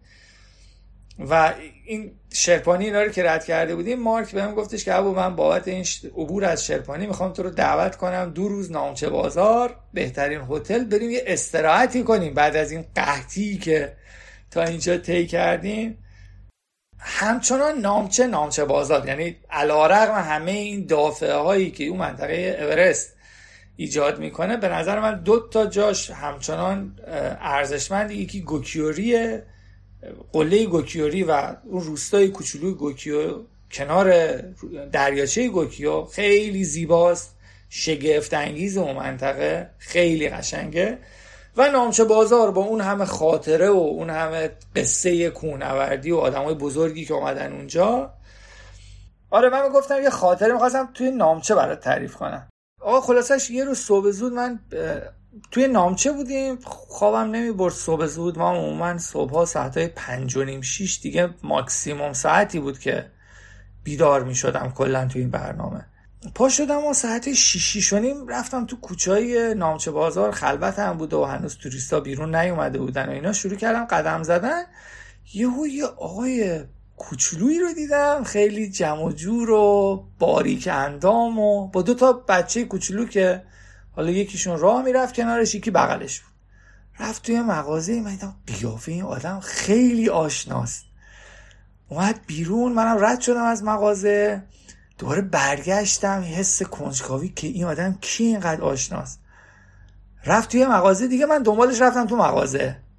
و دیدم ای داده بر من کلیان جورنته. خیلی حس خوبی داشت. که گفتم آقا شما کلیان جورنت این گفت آره من کلیان جورنتم و یه عکس یادگاری باش گرفتم و گفتم اومدی می‌خوای اورست سود کنی شنیدم می‌خوای روی مسیر متفاوت بری بدون اکسیژن و اینا. گفت حالا بیشتر که با خانواده و ببینم اونم چی میشه. که حالا به قول سیمون مورو تنها جنتلمن در خونبا امسال کلیان جورنت بود که حالا بدون تبلیغ و شعاف و اینا یه مسیری رفت و خلاصش نتونست به قله برسه. کلیان جورنت امسال قصد داشت از طریق یال غربی و دهلیز هورنباین اورست رو تنها و بدون استفاده از کپسول اکسیژن صعود کنه. که اول دهلیز با یه بهمن برخورد کرد و چند متری هم سقوط کرد و از همونجا برگشت. که البته این تلاش بسیار ارزشمندی بود. ولی حس خیلی جالبی داشت. صمیمیت این آدم این حس خوبی که به منتقل کرد. و حالا همون روز بعد از ظهر من و مارک توی کافه نشسته بودیم و دو تا آقا وارد کافه شدن. من روبروی در کافه بودم و در رو می‌دیدم. خیلی قیافشون ایرانی بود. و اتفاقا دوتاشون هم تیپ و لباس پوشیدن و در واقع به لحاظ فیزیکی هم مشخص بود که کونورد نیستن و طبیعت گردن اومدن حالا تو منطقه لذتی ببرن. و یه حسی به من می‌گفت اینا ایرانی هن و اینا و منم خب روزها بود که مثلا شاید یک ماه بود فارسی حرف نزده بودم و کمتر 20 روز مثلا. و خیلی دلم می‌خواست یه هموطن رو ببینم بغلش کنم حرف بزنم باش. و اون حس خوبه یه ایرانی رو به منتقل کنم بعد این دو تا آدم که نشسته بودن یه تعارف که بیا بشین کنارمون. یه لبخند درست حسابی مثلا تقدیم کنن و حتی این رو هم نبود و گفتن آره از ایران اومدی چجوری پولش رو در آوردی؟ بیای حالا ما از استرالیا اومدیم. و یه رفتار خیلی زشت خیلی زشت که مثلا احتمالا من اگه یه هموطن و یه جای دیگه توی کوه ببینم احتمالا خیلی با احتیاط تر میرم سمتش. تا اینکه اینقدر حالا پر امید برم سمتش و مثلا طلب یکم مهر داشته باشم. خلاصه خیلی تو ذوقم خورد که بعد مارک بهم گفت راستی چی شد؟ خیلی زود مثلا گفتگو تموم شد. دوست نداشتی با هموطنات؟ شما ایرانی ها خیلی آدمای مثلا اهل خوشو و گرم و اینا گفتم نه متاسفانه اینا چون استرالیا زندگی می‌کنن احتمالا تحت تاثیر شاید اونا یه ذره یخ بودن اصلا تحویلی نگرفتن. حالا بگذریم از این. ما قرار بود دو روز نامچه بازار استراحت کنیم. صبح روز دوم دیدم مارک بهم پیام داده که ابو بیا پایین کارت دارم توی لابی. چون نامچه بازار خیلی های لوکس و خیلی جای یعنی شما لوازم کوهنوردی به طور قطع در نامچه بازار تنوعش بیشتر از کاتماندو پایتخت نپاله. خیلی جای عجیب و غریبی نامچه. رفتم پایین و گفتش که ابو من اومدم این گارمین رو چون گارمین یه سرویس دیگه هم روی خود جی پی اسش داره که پولیه. شما اگه پول بدین می‌تونید هفت روز پیش بینی بگیری. سه روزش مجانیه هفت روزش پولیه. گفتش آره من امروز پیش بینی هفت روزه رو گرفتم و همینجوری حسی مثلا تو دلم اومده بیا هفت روزه رو بگیر و سه روز دیگه دوره قرار هوا سمت اینورا مثلا ابری و بر برفی. حالا ما که هر روز ابر داشتیم یعنی من می‌تونم بهت بگم تو این 105 روز من فکر می‌کنم یک بار غروب آفتاب رو دیدم و همه 104 روز دیگه غروب ها کاملا پوشیده از ابر بودش تمام مناطق. گفتش که آره این شکلی و فکر کنم این جشنمون تموم شد. توی نامچه بازار جمع کن بریم دیگه. جمع کنیم و بریم. زودتر گردنه بعدی هم یه گردنه هستش به اسم تاشی لابستا اونم خیلی گردنه عجیب و غریبی. بالاش کاملا یخی و یه هرم بزرگ یخی هم بغلش و اون ورش هم یه یخچال خیلی بزرگه که خیلی ریزشیه. و مثلا اگه برف بیاد عملا دیگه ما حتی مثلا این سنگچینه و مسیر رو هم نمی‌تونیم پیدا کنیم. و بیا ردچیم سریع بریم. که دوباره ما جمع کردیم و سریع رد شدیم و, و دقیقا یادم ما وقتی تاشی لابستا رو رد کردیم دوباره برف شدید شروع شد و خلاصش ما تونستیم خوش موقع تاشی لابستا رو رد کنیم و دیگه بعدش هم که دیگه وارد منطقه رول شدیم. اون منطقه خیلی منطقه قشنگیه. و جالبه که من وقتی حالا این گردن رو رد کردیم روز دوم ما وارد رول ولینگ و منطقه های مثلا زیر 4000 متر شدیم من یه دونه گرگی هیمالیایی دیدم که اونم از لحظه های درخشان سفرم بود. مثلا در حد 5 6 ثانیه دیدمش و بعد بین بوته ها قایم شد و حالا هرچی گشتم دیگه ندیدمش هرچی نگاه کردم. خیلی خیلی صحنه شگفت انگیزی بود برام دیدن این گرگ هیمالیایی.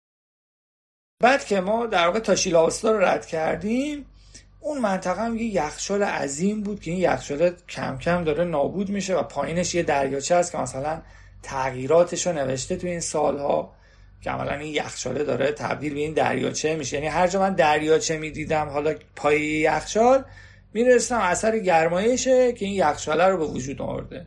و این اثر گرمایش هم چیز عجیب غریبی نیست. یعنی منی که اینجا برق اضافی روشن می‌کنم دارم انرژی مصرف می‌کنم. این انرژی از یک صد داره میاد یا از یک نیروگاه گازی داره میاد و اینا همش تاثیر می‌ذاره رو پدیده گرمایش و باعث آب شدن اون یخچاله میشه. کما که دیگه حالا خودمون هم تو این سرزمین دیگه دریاچه و رودخونه و یخچالی نداریم. یعنی اینا همش به هم ربط داره. می‌خوام بگم این پدیده گرمایش یه چیز عجیب و غریبی نیست. همه ما دونه دونه توش سهیمیم.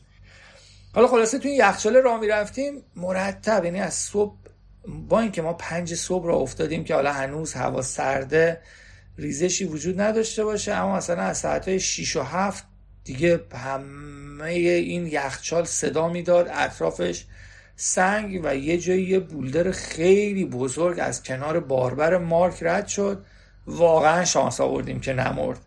این بنده خدا اسمش هم بود پنبا اتفاقی براش نیفتاد. حالا می‌تونست برای هر کدوم از ماها باشه ولی برای بغل این رد شد. خیلی شانس آورد که طوریش نشد. بعد دیگه وارد منطقه رولولینگ شدیم. خیلی دره زیبایی بود. اونجا یک گونه خیلی شاخصی هم داره. حالا همین گرگ هیمالیایی که دیدم و یه پرنده خیلی شاخص. بهش میگم بلاد فزنت یا حالا اون قرقاول خونین. که مثلا دومش و قسمت انتهایش قرمزه. اونو هم خیلی دیدم اونجا خیلی لذت بخش بود. حالا اصلا یه پرانتز باز کنم. این شناخت من از طبیعت کمک کرده بود که من لذت های بسیار بیشتری ببرم. من صدای پرنده رو ضبط می‌کردم بعدش توی اپایی که توی موبایلم داشتم مثلا میگشتم صدا رو ببینم مال کدوم پرنده است. عکساشون رو میگشتم هر موقع آنلاین می‌شدم گونهش رو پیدا می‌کردم با گونهایی که تو خودمون ایران داریم از اون خانواده مثلا مقایسهش می‌کردم. خلاصه این شناخت من میگم اگه مثلا من حتی گیاه ها رو میشناختم که متاسفانه یکی دو تا گونه شاخصش رو بیشتر نمیشناختم حالا چند تا دونه مطمئنا لذت من هزار برابر می‌شد. خلاصه این شناخته از طبیعتم کمک کرده بود من خیلی لذت بیشتری از این کوهپیمایی طولانی ببرم آدم ها خیلی عجیب و غریب. شما دره به دره منطقه به منطقه لباس ها عوض می‌شد آرایش ها حالا آرایش ها مثلا زیورالاته. تغییر می‌کرد پوشش ها تغییر می‌کرد و این تغییر خیلی شگفت انگیز بود برای من تو این سفر. توی دره رولورینگ دو تا خونه بود یه جا وسط جنگل کنار رودخونه که بهش میدن دوکانگ. اونجا هم یه خانم مسنی بود که در واقع اگه کونوردی چیزی هم میومد بخشی از خونهش رو در اختیارشون میذاشت و اصلا کلا انجیو ها مثلا بهشون آموزش داده بودن و امیدوار بودن که این منطقه در آینده تبدیل به منطقه گردشگری بشه. این خانم هم خیلی حس خوبی داشت. لبخند قشنگ پر از مهربانی پر از آغوش باز. چند تا دونه گوجه داشت. من خیلی حوس املت کرده بودم. ازش گوجه رو خواستم و گفتم هر چقدر پولش باشه بهت میدم. مثلا گوجه ها رو همینجوری داد و من اونجا املت درست کردم برای خودم و مارک و حالا بار برام خوردن.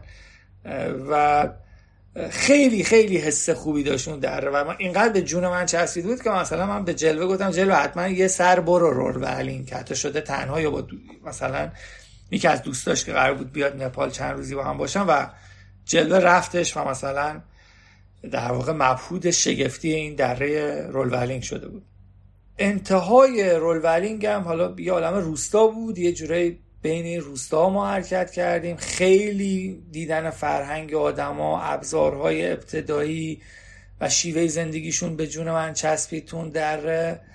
و آخرش هم یه روستایی بود. بیگو گومپا بهش می‌گفتن. کلا گومپا توی زبان بودایی به معنای منستریه یا همون معابد بوداییان که محل آموزش مثلا یه جاهایی محل آموزش مانک ها و حالا آدما برای اینکه تبدیل به مبلغین مذهبی بودایی هم بشن هستش.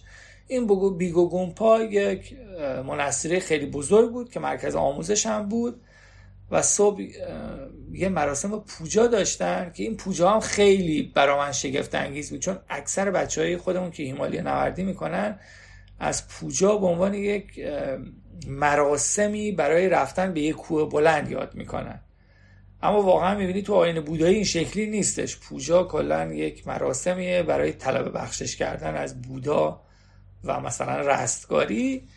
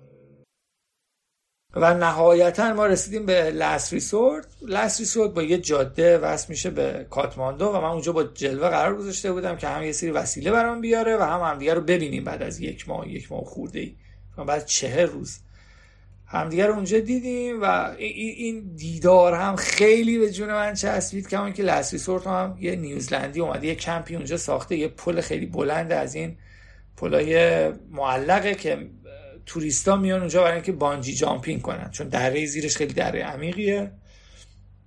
و مثل یه واحه هست توی این گریت هیمالای تریل یه جایی که غذا گیرت میاد دسر گیرت میاد. یه ذره جایی که می‌تونی استراحت کنی در واقع. و دو روز اونجا موندم. حالا مارکم یه روز زودتر راه افتاد گفت خیلی تو سریعتر میای من یه روز جلوتر میرم تو به ما می‌رسی. حتما روز بعد من بهشون رسیدم. دیگه بخوام بهت دوباره جای درخشان جلوتر رو بگم. ما بعد از چند روز به یه روستایی رسیدیم به اسم تپو. این روستا مثلا سه چهار تا خونه. انتهای یه دره که به هیچ کجا دیگه وصل نیست. مردم یه ذره گندم میکاشتن اونجا و مثلا با دست اینو برداشت می‌کردن. یعنی فکر کن مثلا احتمالا سیستم برداشت مثلا توی هم سرزمین خودمون حداقل سه چهار هزار سال دیگه شکلی نیست مثلا. و اینا خیلی ابتدایی خیلی ابتدایی. داشتن گندم رو برداشت می‌کنن بعد با چوب می‌زدن روش که این گندم رو مثلا جدا کنن. بعد دوره سنگ و یه جایی سوراخ کرده بودن. مثلا وسط روستا یه دونه سنگ بود که یه سوراخ توش بود. همه روستایی که می‌خواستن چیزی رو بکوبن می اومدن اونجا میکوبیدن و برمی داشتن میبردن خونهشون. حتی این داستان داستان بسیاری از روستاها توی منطقه بود. یعنی حتی اینا هاون تو خونه هاشون نداشتن. یعنی این لاکچری بود هاون. بعد با وجود اون همه سنگ تو کوهستان اینا هنوز مثلا شاید به ذهنشون نرسیده بود که میشه همچین کاری کرد.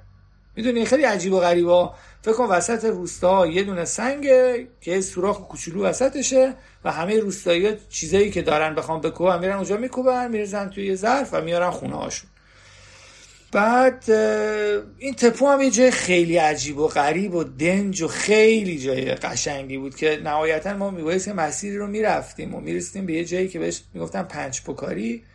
پنج هم یعنی پنج. مثلا توی زبان نپالی که خیلی ریشه های مشترک با هندی داره یه عالم کلمه فارسی پیدا می‌کنی. چه می‌دونم ساده چاقو پنج. یه عالم خلاصش کلمه بود که حالا من الان دارم با حرف می‌زنم تو ذهنم نمیاد ولی خیلی بامزه بود که این ریشه های مشترک فارسی رو ما داشتیم با هم دیگه.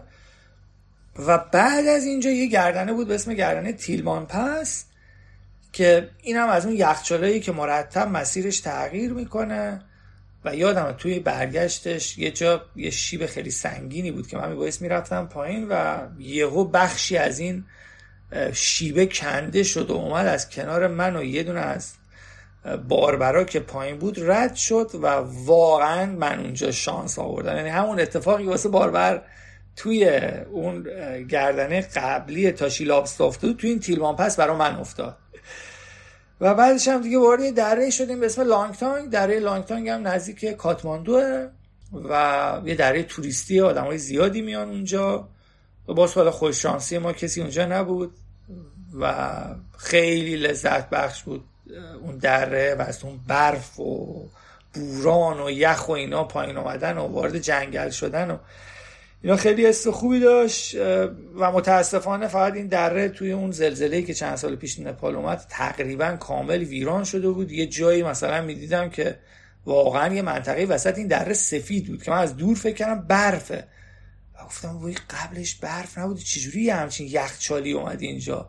و وقتی رسیدم بهش متوجه شدم یه کوه باورت نمیشه یه کوه کامل تخریب شده بود و اومده بود مثلا وسط این دره و رنگش با بقیه دره فرق می‌کرد که مثلا روستایی ها می‌گفتن آره اینجا کوهی بوده که بعد از اون زلزله بخش زیادی از این کوه تخریب شد و اومده تو این دره و این صحنه رو به وجود آورده. من بعد از در واقع اینکه اون گردنه آخری تیلمان پس رو رد کردم وارد منطقه لانگتانگ و گانش و هیمال و اینجاها شدم که اینا بیشتر زیر 3500 متر بودش و عملا یه جورایی روستاگردی بود. حالا روستاهای مرتفع یه جایی از توی جنگل یه جایی گردنه های کوتاه ولی خب اکثرا جنگلی بود. لذت خاص خودشو داشت. مثلا میگن توی هیمالیا هیمالیای نپال حدود 100 قوم و قبیله متفاوت زندگی می‌کنن. و واقعا یه بار دیگه هم گفتم شاید چند بار دیگه. دره به دره گردنه به گردنه آدم متفاوتن و به خاطر اینکه هیمالیا انگار انتهای جهان بوده و اون دیوار بلند ارتباط اینا با دنیای بیرون کم بوده و هنوز خیلی چیزا ابتدایی و بدوی یعنی شاید مثلا چیزای اونجا ببینی که مال هزاران سال پیش توی سرزمین خودمون بوده. یادم دوستانم یک کتابی چاپ کرده بودن به اسم ایران چهارراه حیات وحش. حالا به غیر از این چهارراه حیات وحش به لحاظ تنوع زیستی ما واقعا چهارراه فرهنگ ها هم بودیم. آدم های مختلف اومدن از غرب از شرق شمال جنوب و ما یاد گرفتیم یاد دادیم و این وام گرفتن و وام دادن باعث به حال دیگه تمدن بزرگ تو این سرزمین شده. اما این نپالی ها در واقع ساکنین هیمالیا ازش محروم بودن. همینجوری که اینکاها با اون امپراتوری عظیم هیچ وقت چرخ و اختراع نکردن این مردم هم از اختراع بسیاری از در واقع وسایل روزمره محرومن. بهت گفتم مثلا گندم رو با دست میچیدن. یا با یه چوب می‌زدن روی دونه های گندم رو خوشه های گندم که دونه رو از خوشه جدا کنن. و اینا برای من خیلی خیلی خیلی دیدنی و لذت بخش بود. کمان که توی مناطقی هم که بهت میگم تا دلت بخواد زالو یعنی این زالو هم به نظر منو خیلی دوست داشتن همینجور منو میخوردن. هر روز من از توی جورابم شلوارم یه وقتی از روی درخت میافتادن احتمالا لای گردنم مثلا حتی زالو بودش. اون وقتی مردمانی که گفتی خیلی بدوی زندگی می‌کردن تمام این مایحتاجشون از خورد و خوراک و پوشاک و اینا رو احتمالا خودشون تولید می‌کردن و خودکفا بودن دیگاره به هر حال امروزه قاطر و یاک حالا یاک برای ارتفاعات بالا بالای 4000 متر زیر 4000 متر تا حتی 4400 500 متر قاطر. هر روز دسته های بزرگ قاطر رو می‌دیدی که از پایین دست دارن یه سری وسیله میارن و می‌برن بالا. آره مثلا اینا تا یه حدودی به نظر میومد مثلا پوشاکشون خورد و خوراک اصلا خیلی محدود. یعنی یا یه تیکه های خیلی خیلی کوچولوی نون پیدا می‌کردی اونجا نونای خوش شده یا مثلا گوشتای خشک شده پیدا می‌کردی یا مثلا حالا جایی که خیلی پیشرفت می‌کردن دیگه میومدن از شیر گاو یا یاکشون یه سری پنیر خیلی سفت درست می‌کردن که این ساعت ها میبایست تو دهن آدما میچرخید تا آب می‌شد و حالا یه جوری سرگرمشون می‌کرد که احساس گرسنگی نکنن. اما منوی بسیار فقیر و حتی اینا مثلا خیلی کم درخت میوه پیدا می‌کرد. یعنی با اینکه می‌دیدی مثلا اقلیم اقلیم مناسبیه برای میوه. و یه عالم میوه وحشی می‌دیدی توی مسیرت ولی مثلا درخت میوه نبود. و حتی من یادم توی منطقه آناپورنا یه جایی رسیدیم و مثلا می‌گفتن آقا قدمت درخت سیب. اینجا پنجاه ساله. چینی ها تبتی ها با خودشون آوردن و مثلا ما یاد گرفتیم ازش شروع کردیم سیب و پرورش دادن. اولا که نگاه اونا به زندگی بسیار با نگاه ما متفاوته خیلی با حد اقل ها زندگی می‌کنن. اما از اون ور این رفت و آمد قاطر و اینا هم یه سری امکانات براشون میاره. حالا از ظرف و ظروف تا یه سری خوراکی های ابتدایی که من فکر می‌کنم یعنی چیزی که من دیدم عمده این خوراکی فقط برنجه. که حالا با یه سری علف کوهی و اینا یه وقتایی درستش می‌کنن و می‌خورن. خیلی فقیر خیلی فقیر. بعد خود شما چی؟ خود تو این صد روز غذا چیکار می‌کردی؟ من یه, یه سری غذای خشک از ایران با خودم برده بودم که حالا هم ایران گرفته بودم هم دوستام مثلا از جای دیگه فرستاده بودم برام. ولی خب اینا خیلی محدود بود کما اینکه مثلا از روز اول تا روز 150 هم نمیشه همه اینا رو کشید حمل کرد با خودت. و من یه خوش اقبالی داشتم که به هر حال جلوه هم دوره یوگاشو می‌رفت هم کسی بودش که در واقع یه سری بسته های ریساپلایی برای من درست می‌کرد و مثلا من به این شهرها که می‌رسیدم از طریق همون کمپانی که حالا مجوزا رو برام می‌گرفت برای من میفرستاد. و یه وقتایی من با همون گارمینم حالا یا جایی که آنتن داشتم بهش می‌گفتم جلوه مثلا دستکشم پاره شد یه جفت دستکش اینجوری این سایز بگی برام بفرست. پیدا می‌کرد با حال بدبختی بود میفرستاد. حتی یادمه یه جا من کولمو گذاشته بودم یه جایی و مثلا مشغول خوردن یه چیزی بودم دیدم یه بز اومده این سریع کملبک منو کیسه آب منو داشت میجوید و بعد دیدم پارش کرد.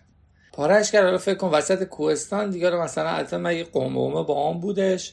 دیگه تو اون قمقمه میخوردم و مثلا دیگه از جلو خواستم سریع این کملبک رو پیدا کرد و دوباره توی یکی از این ریساپلای ها برام فرستاد که فکر کنم پنج شیش تا روستا توی مسیر بود که به جاده های بین کاتماندو یا پوکارا به سمت مرز چین وصل می شد این روستاها و مثلا اونجا برام این وسایل رو فرستاد. اما به طور کلی دالبت. خیلی خلاصه بخوام بهت بگم. دالبت غذای اصلی من بود. غذای اصلی نپالی هاست که یه ذره برنج اصل داستان و یه کاسه آبکی یعنی مثل سوپ که مثلا یه قاشق دال یا حالا یه حبوباتی شبیه عدس بعضی وقتا لوبیا یکی دو جا حتی نخود تو این کاسه آبه بودش و من نزدیک 160 70 وعده فکر کنم 170 وعده شاید بیشتر این غذا رو خوردم. و حالا یه وقته مثلا یکم سیب زمینی میذاشتن کنارش. نپالیا به سیب زمینی میگن آلو مثل استان فارسی های خودمون. و خیلی جاها مثلا این آلو بودش عمده محصولی که توی کوهستان میکاشتن به خاطر اقلیم. سیب زمینی بود جو بودش و گندم سیاه یا همون باکویت. و حالا بستگی به جایی داشت که ما می‌رسیدیم مثلا با اینا هم یه سری همین غذای دالبت و یا یه مخلوطی بود بهش می‌گفتن چامپا. ما کرمانی ها یه پودری داریم بهش میگه قوتو. قوتو آسیاب شده یه سری دونه های ارزشمنده مثل دونه خشخاش دونه قهوه دونه سیاه دونه بادیان و اینجور چیزها که یه عالمه در واقع دانه های ارزشمند غنی و منحصر به فردی که باش قوتو رو می‌سازن. اما اونا از فقر مثلا جور و آرد می‌کردن با مثلا آرد گندم سیاه قاطی می‌کردن گفتن چامپا خیلی خوبه خیلی قوی میشی فلان و با یه ذره چای اینو قاطی می‌کردن مثلا میخوردن. یا با همون چای تبتی که بهت گفتم مخلوط چای و نمک و یه ذره کره هستش قاطیش می‌کردن میخوردن. غذایی که از دردسرای اصلی این سفر بود که دیگه کنار بقیه سختی ها دیگه خیلی اذیت کردی یه روزایی. اما مثلا می‌تونم بگم کامل ترین غذایی که گیرمون میومد یه وقتای تخم مرغ بود با یه نونای کوچولوی کف دست که بهش می‌گفتن چاپاتی یا روتی. و این تقریبا کامل ترین غذایی بود یا مثلا بست حالا بسته های کره بادون زمینی که جلوه برا من میفرستاد اونجا و حالا دیگه من و مارک میخوردیم. و یه روزایی که غذا نداشتیم واقعا روزها می‌شد که مثلا با یه ذره شکلات یا مثلا یه ذره برنج بودش همین راهنما و باربر مارک رو درست می‌کردن. حتی یه وقتایی برای اینکه مزه پیدا کنه ما علف میچیدیم یا خودشون علف میچیدن علفایی که حالا مسموم نکنه ما رو. و میریختیم توش که مثلا یه ذره یه مزه دیگه و غیر از برنج بده. و برای همین من 9 کیلو وزن کم کردم. مارک که دقیقا پوست و استخون بود. یه عکس خیلی خنده دارم داره که دیگه واقعا داشت تموم می‌شد آخری ها. کوله چند کیلو بود؟ به طور میانگین تو طول سفر کوله چند کیلو بود؟ ترازوی نبود که من کولم رو وزن کنم ولی مثلا عموما دوروبر 20 کیلو بود. حالا یه وقتایی که مجبور بودم غذا هم کنم ابزار فنی رو هم کنم. یا جلوه مثلا برام وسیله میفرستاد که تو شکلات و اینجور چیزا بود. تا 27 کیلو هم می‌رسید یعنی واقعا کول سنگین بود. و مثلا من یادم وقتی وارد منطقه ماناستو شدم بعد از روزها میوه دیدم. و مثلا فقط دو کیلو انبه کوچولو خریده بودم گذاشته بودم تو کولم و روزی یه دونه انبه میخوردم که حداقل یه ذره میوه داشته باشم تو زندگیم تو این سفر. اما برگردم سر برنامه بعدش من وارد دره مناسلو شدم. دره مناسلو واقعا یکی از زیباترین قسمت های این مسیر که متاسفانه یه جاده دارن می‌کشن به سمت مرز چین دوباره. و فکر می‌کنم تا دو سه سال دیگه خیلی فرق کنه منطقه ولی خب هنوز اولای این جاده هستن و مثلا با یک روز کوپیمایی شما جاده رو تمام می‌کنین و وارد تریل میشین و جاهای بکری منطقه بسیار درخشان بود. این مناسلو به لحاظ فرنگی هم حال یه منطقه که گورخواه هم خیلیشون تو این منطقه زندگی می‌کنن. دو تا روستا بود به اسم نیاک و پراک. از زیباترین روستاهایی بود که من توی منطقه دیدم. باز یه خاطره دیگه دارم. من رسیدم به یه روستایی به اسم ساما یا ساماگون بهش می‌گفتن و دیدم همه روستا دارن از روستا میرن بیرون. یعنی همه یه دونه قاطر یه دونه اسب و وسایل یه سری وسیله روشو دارن میرن به سمت حالا در واقع شمال. خیلی خیلی صحنه عجیبی بود. یعنی باورت نمیشه میگم همه روستا واقعا همه روستا. و ساما هم تقریبا یه روستای بزرگه. از یکی پرسیدم کجا دارن میرن همه آدما؟ خیلی عجیب و غریبه این ترک روستا. و به من گفت فصل یارسا گومپاست و داریم میریم دنبال یارسا گومپا گرونترین در واقع گیاه دنیاست. و مشتریش هم اون طب سنتی چین که اکثرش میره چین. یارسا گومپا در واقع یه فانگیه یه هاگ یه نوع قارچ حالا اگه فانگی من واقعا معنی فارسیشو نمی‌دونم ولی قارچ هم میشه مثلا تصورش کرد. این هاگ مثل یه انگل عمل می‌کنه. پخش میشه میره روی یه سری کرم پروانه میشینه. این کرم پروانه میره توی خاک و عملا تبدیل میشه به غذای اون قارچه. اون قارچه دقیقا کل بدن این کرم پروانه رو می‌خوره و مثلا به اندازه دو بند انگشت یه ساقی کوچولو میاد روی خاک و دوباره مثلا هاگش رو پخش می‌کنه. حالا همون تیکه کرم پروانه خیلی عجیب و غریبه یعنی وقتی این گیاه رو در میارن تو دقیقا می‌بینی ریشه این گیاه شکل این کرم پروانه رو گرفته. خیلی عجیبه خیلی عجیبه. و مردم توی نپال البته نپال کلا 5 درصد یارسا گونپای حالا بازار مارکت چین رو تامین می‌کنه. بقیهش اکثرا از خود منطقه تبت پیدا میشه. در بوتان و هندوستان هم که جمعآوری و فروشش غیر قانونیه ولی خب حالا به صورت غیر قانونی درصدی تولید یعنی در واقع برداشت میشه توسط مردم محلی. و مردم میرن 70 درصد درآمد سالیانه یه خانواده می‌تونه تو خیلی از این مناطق شمالی نپال که در واقع از ماناسلو شروع میشه میاد تا منطقه دولپا همین جمعآوری یارسا گمپاس اینا تقریبا سالی مثلا دونه ای 400 500 روپیه می‌تونن بفروشنش. من حساب کردم مثلا میگم خانواده 70 درصد مثلا میشه سالی 1200 دلار. خیلی فقر عجیب و غریبی اونجاست که به لطف این یارسا گومپا مثلا یه بخشیش داره جبران میشه کمون که جمعآوری این یعنی مردم توی سرمایه چون اینم عموما بالای 5000 متره دستاهای بزرگی از این مردم میرن کمپ می‌کنن. و اینا چون برای گرمایش پخت و پز احتیاج به چوب دارن شروع می‌کنن بوتکنی و بوته چینی. بخش زیادی از این تنوع زیستی به واسطه این و در واقع نیاز مارکت چین واقعا داره از بین میره. ولی خیلی عجیب و غریب بود این یارسا گومپا و داستان پشتش. آدما جمع می‌کنن. یه سری آدم هستن غرب نپال اینا تاجرای بزرگ یارسا گومپان میان اینا رو می‌خرن. اما مثلا تاجرای چینی میگن آقا ما کیفیت کالا رو فقط تو کاتماندو بررسی می‌کنیم. اینا می‌برن تو کاتماندو بعد کل این باره میره لحاسا. خیلی مافیای عجیب و غریبی پشت این در واقع قارچ کوچولو هستش. و بعد از ماناسلو دیگه ما وارد منطقه آناپورنا شدیم. تو اگه از پشت وارد منطقه یعنی از قسمت شمالی آناپورنا رو دور بزنی عملا شانس دیدن آناپورنا یک رو نداری. اما مثلا یه روستاهایی بود مثل مثلا ناوال. که یه نمای فوق العاده زیبا از آناپورنای دو چار می‌تونستی ببینی و من یادم بعد از ما بسیار خسته رسیدیم. این ناوال اما خود چون فرم روستا خیلی متفاوت بود بعد از ظهر مثلا ساعت 8 9 شب ما تونستیم خواستیم بخوابیم. من به مارک گفتم مارک این نمای آناپورنا دو چار من توی گزارش برنامه چون عصرا اکثرا ابری بودش توی گزارش برنامه خوندم خیلی اینجا قشنگه. و من می‌خوام برم یه view point داشت یه معبدی بود اون بالا.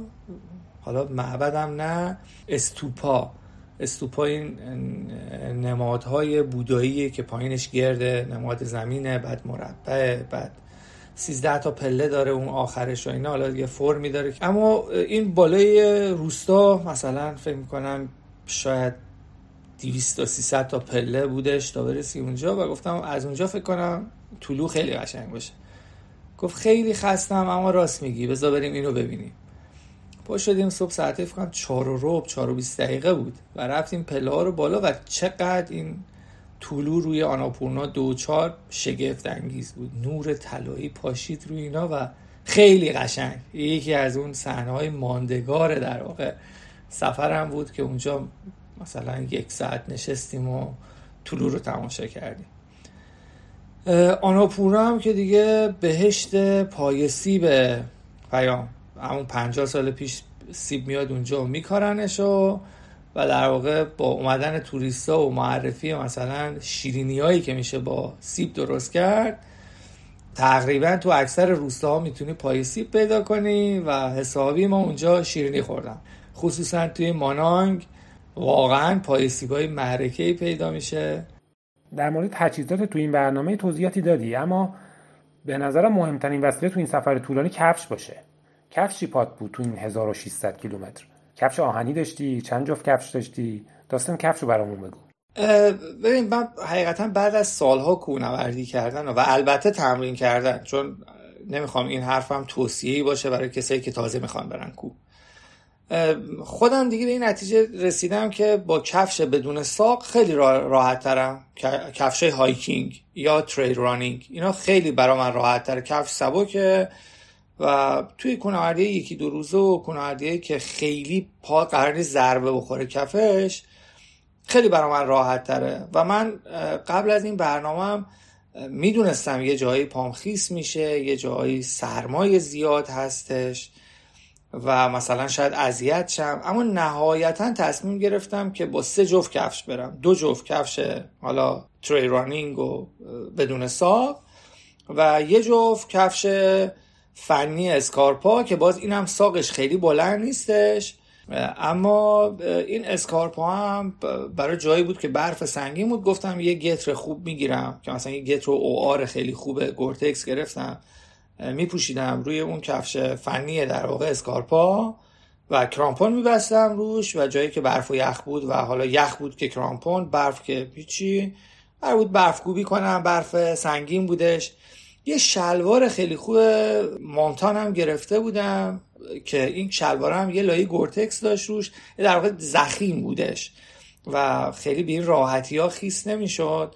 و جایی که برف سنگین بود من از این شلوار مجموعه این ستا اسکارپا و اون شلواره و گتر استفاده می‌کردم. کما اینکه واقعا هر کار کنی مگه اینکه کفش دو پوش باد باشه یا سه پوش کفش تک پوش بالاخره بعد از دو روز درگیری تو برف و برفی هم که مخصوصا زهرا دیگه تبدیل به برف و آب میشه صد درصد خیس میشه. و این منو خیلی اذیت کرد. کمان که من متاسفانه خیلی دیر توی خیلی دیر یادم اومد که می‌تونم جوراب واترپروف بگیرم و عملا تو ایران هم نبودش جوراب واترپروف اون موقع پرسجو کردم هر جایی که می‌دونستم. و خب این تیکه خیلی منو اذیت کرد روزایی که پام خیس می‌شد.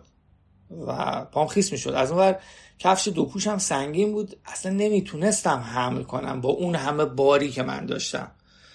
و چون من مرتب داشتم بالا پایین می‌شدم و امکان مثلا ریساپلای کردن هر چند کیلومتر نبود کما اینکه هر کدوم از این نقاطی هم که برای من بار می اومد یه هزینه ای داشتش برام و خب اصلا شدنی نبودش. برای همین من کفش تک‌پوش بردم و اون دو کفش trail running رو حالا یه اشتباه هم کردم دیگه. من یه Salomon Ultra X four Gore-Tex داشتم. حالا باز اگه مدلش رو اشتباه نگم بهت. بعد این کفشه رو من پوشیدم و انتهای منطقه آناپورنا این کفشه دیگه عمر خودش رو کرده بود و من می‌دونستم که در واقع زیره کفش جواب نمیده. لایه گورتکسش عملا دیگه از بین رفته. حتی چند تا نقطه پارگی بزرگ هم داشت. از پارگی که نه پا معلوم باشه. رو لایه های رویش پارگی داشت. و حتی و من با خودم یکی به دو کردم به جلوه بگم اون کفشه رو بفرسته. نه آره نه آره نه نه ولش کن. چون خیلی از وسایلم هم حقیقتا تو این سفر از دست داده بودم.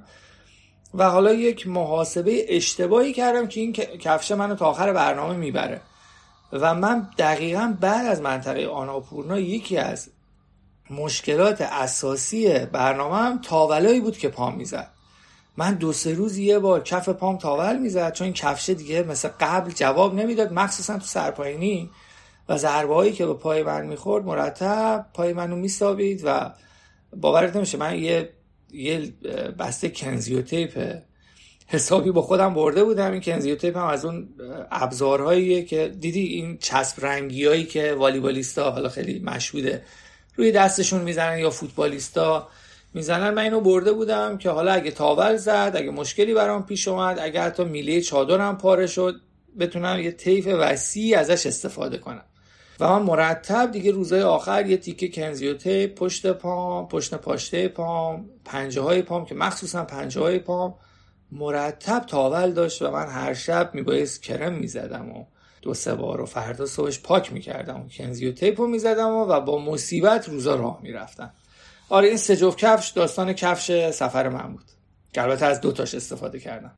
انتهای منطقه آناپورنا ما می‌رسیدیم به یه روستایی به اسم کاگبنی و توی هوای ابری من رسیدم کاگبنی. خب مارک هم یکی دو ساعت پشت سر من بودش و بعد از یکی دو ساعت اومد و گفتش که رسی بود تو تونستی دولاگیری رو ببینی؟ گفتم مگه قبلش معلوم میشه؟ گفت آره گفتم آخه همش ابر بود. من هیچ کوه بلندی ندیدم.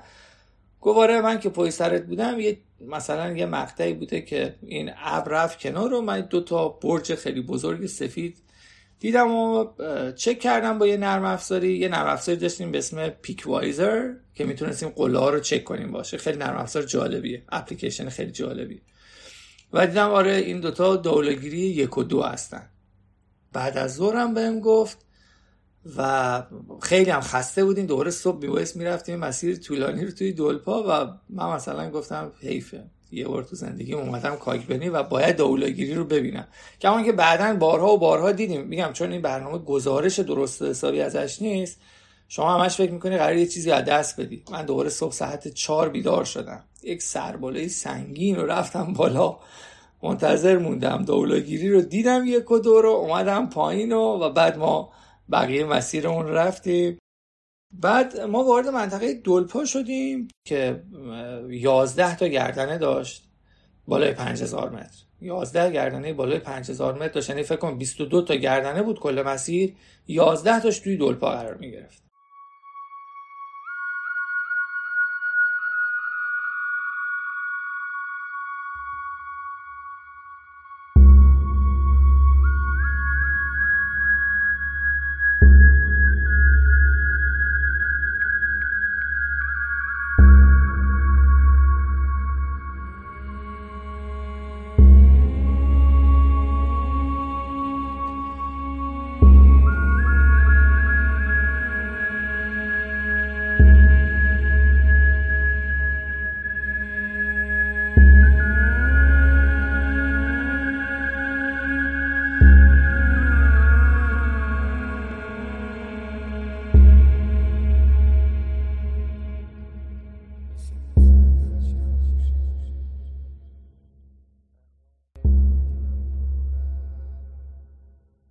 اصطلاح جالبی هستش میگن یه مسئله جالبی میگن. اگه یه زمانی مجوز تبت بهت ندادن برای دیدن فرهنگ تبتی و بودایی برو دلپا.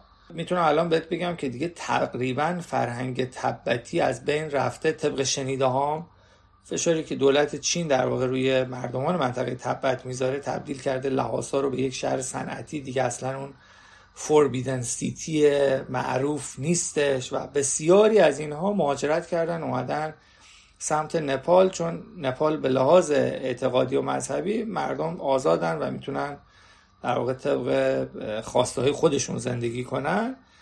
و این منطقه دلپا از اون منطقه بودش که قشنگ می‌تونستی فرهنگ تبتی که حتی یه ذره شمنیسم و یه ذره در واقع اعتقادات اولیه انسان های مثلا چند هزار سال پیش که ریشه هایی تو طبیعت داشت اونجا می‌تونستی ببینی. مثلا اگر از روی پلی رد می شدی می دیدی سر یک بریده مثلا بز و گوسفند آویزون کردن. یا مثلا یه جایی می‌دیدی کنار دم یاک یک پرنده ای رو کشتن مخصوصا حالا کلاق و اینو آویزون کردن. و این فرهنگ عجیب و غریب توی منطقه دولپا خیلی به چشم می اومد کما اینکه روستاها فاصلهشون خیلی زیاد بود و ما اکثرا بین دره های عظیم و کوههای بلند سرگردون بودیم و در واقع از یه جایی میبایست می‌رفتیم جایی دیگه. حالا اکثرا از جی پی اس استفاده می‌کردیم. trail خیلی مشخصی هم نداره اونجا به خاطر اینکه های کمتری تردد می‌کنن. کما اینکه باز می‌دیدی که یه تلاش های اوایل روستاهای بزرگش برای اینکه جاده درست بشه هست و مطمئنا 4 5 سال دیگه دیگه دولپا به شکل چیزی که حالا قدیمی ها بهتر دیدن و من حالا توی شرایط مطلوبی دیدم نخواهد بود. اما اصلا فکر کن دولپا معروف به اینکه سرزمینی که بلندترین روستاهای دنیا توش واقع شدن. فکر کن روستایی با 4300 4400 متر ارتفاع. و من همیشه می‌گفتم خب آدما اصلا چرا اومدن اینجا ساکن شدن؟ واقعا تو 4300 متر خب کشاورزی که تقریبا غیر ممکنه. دامداری فقط بز بودش که حتی اینا از بزشون برای حمل و نقل هم استفاده می‌کنن یعنی می‌دیدی مثلا پشت بزاشون یه خورجین کوچولویه و تو شاله یه سری وسیله گذاشتن باش یه سری چیا رو جابجا می‌کردن. خونه های عجیب و غریب تر که مثلا یکی دو جا من تونستم برم تو این خونه ها و خونه هاشون رو ببینم. فرهنگ عجیب و غریبی که بگم مثلا توی یه روستایی من رسیدم به اسم دو طرف و من اونجا شنیده خب حالا از قبلش به خاطر علاقم به تنوع حیات و محیط زیست خب حال مثلا روش های مختلف جفتگیری رو بین گونه های مختلف جانوری شنیده بودم و یکیش هم مثلا پولیاندریه. پولیاندری یعنی اینکه یک ماده با چند نر جفتگیری می‌کنه. حالا بین گونه های مختلف و توی انسان هم شنیده بودم که حتی این توی منطقه تبت اتفاق میفته پولیاندری. و جالب بود من تو دو طرف رسیدم به یه جایی دو طرف اصلا بهش میگن هاب یارساگونپا توی منطقه دولپا چون بیشترین یارساگونپا هم توی دولپا پیدا میشه. و ما رفتیم خونه یه نفر دو تا برادر بودن یه زن داشتن و مثلا اینا دیگه یک عالمه یارساگونپا همه کسایی که تو منطقه یارساگونپا جمع می‌کردن میومدن به اینا میفروختن. و این دیدن این دوتا با یه دونه مثلا دوتا برادر زن خیلی برا من عجیب بود از عجیب چیزایی بود که دیدم. خب البته این فرهنگ قدیمی خیلی تغییر کرده و جای کمی اتفاق میفته اما دیدم با چش خودم که اتفاق هنوز میفته. حالا اگه بخوام دلیلش هم بهت بگم گویا ریشه در محدودیت منابع داره. در واقع خانواده ها به خاطری که توی مناطق منابع بسیار محدود ارتفاع بالاست کشاورزی محدود دامداری محدود. اصلا علفی نیست برای دامداری. برای اینکه خانواده ها متفرق نشن بتونن کل نیروی کار و نیروی حامی رو در واقع یه جا نگه دارن. تعداد فرزندا رو کم کنن و در واقع بتونن تو شرایط سخت دوون بیارن. پدر و مادرها برای کل فرزندان و پسرشون عموما یک زن اختیار می‌کردن و اینا همشون توی خونه زندگی می‌کردن. همه نیروی کار همدیگه بودن و اون زمین بین بچه های همین زن تقسیم می‌شده. حالا این هم ریشه این داستان. دو تا پسر آلمانی رو هم اونجا دیدم. اینا مثلا علاقمند بودن به این داستان یارساگونپا یکیشون اومده بود 8 سال نپال دکترای مردم شناسی گرفته بود به خاطر علاقه که به منطقه دلپا داشت. زبان نپالی یاد گرفته بود و اینا حدود 8 سال بود.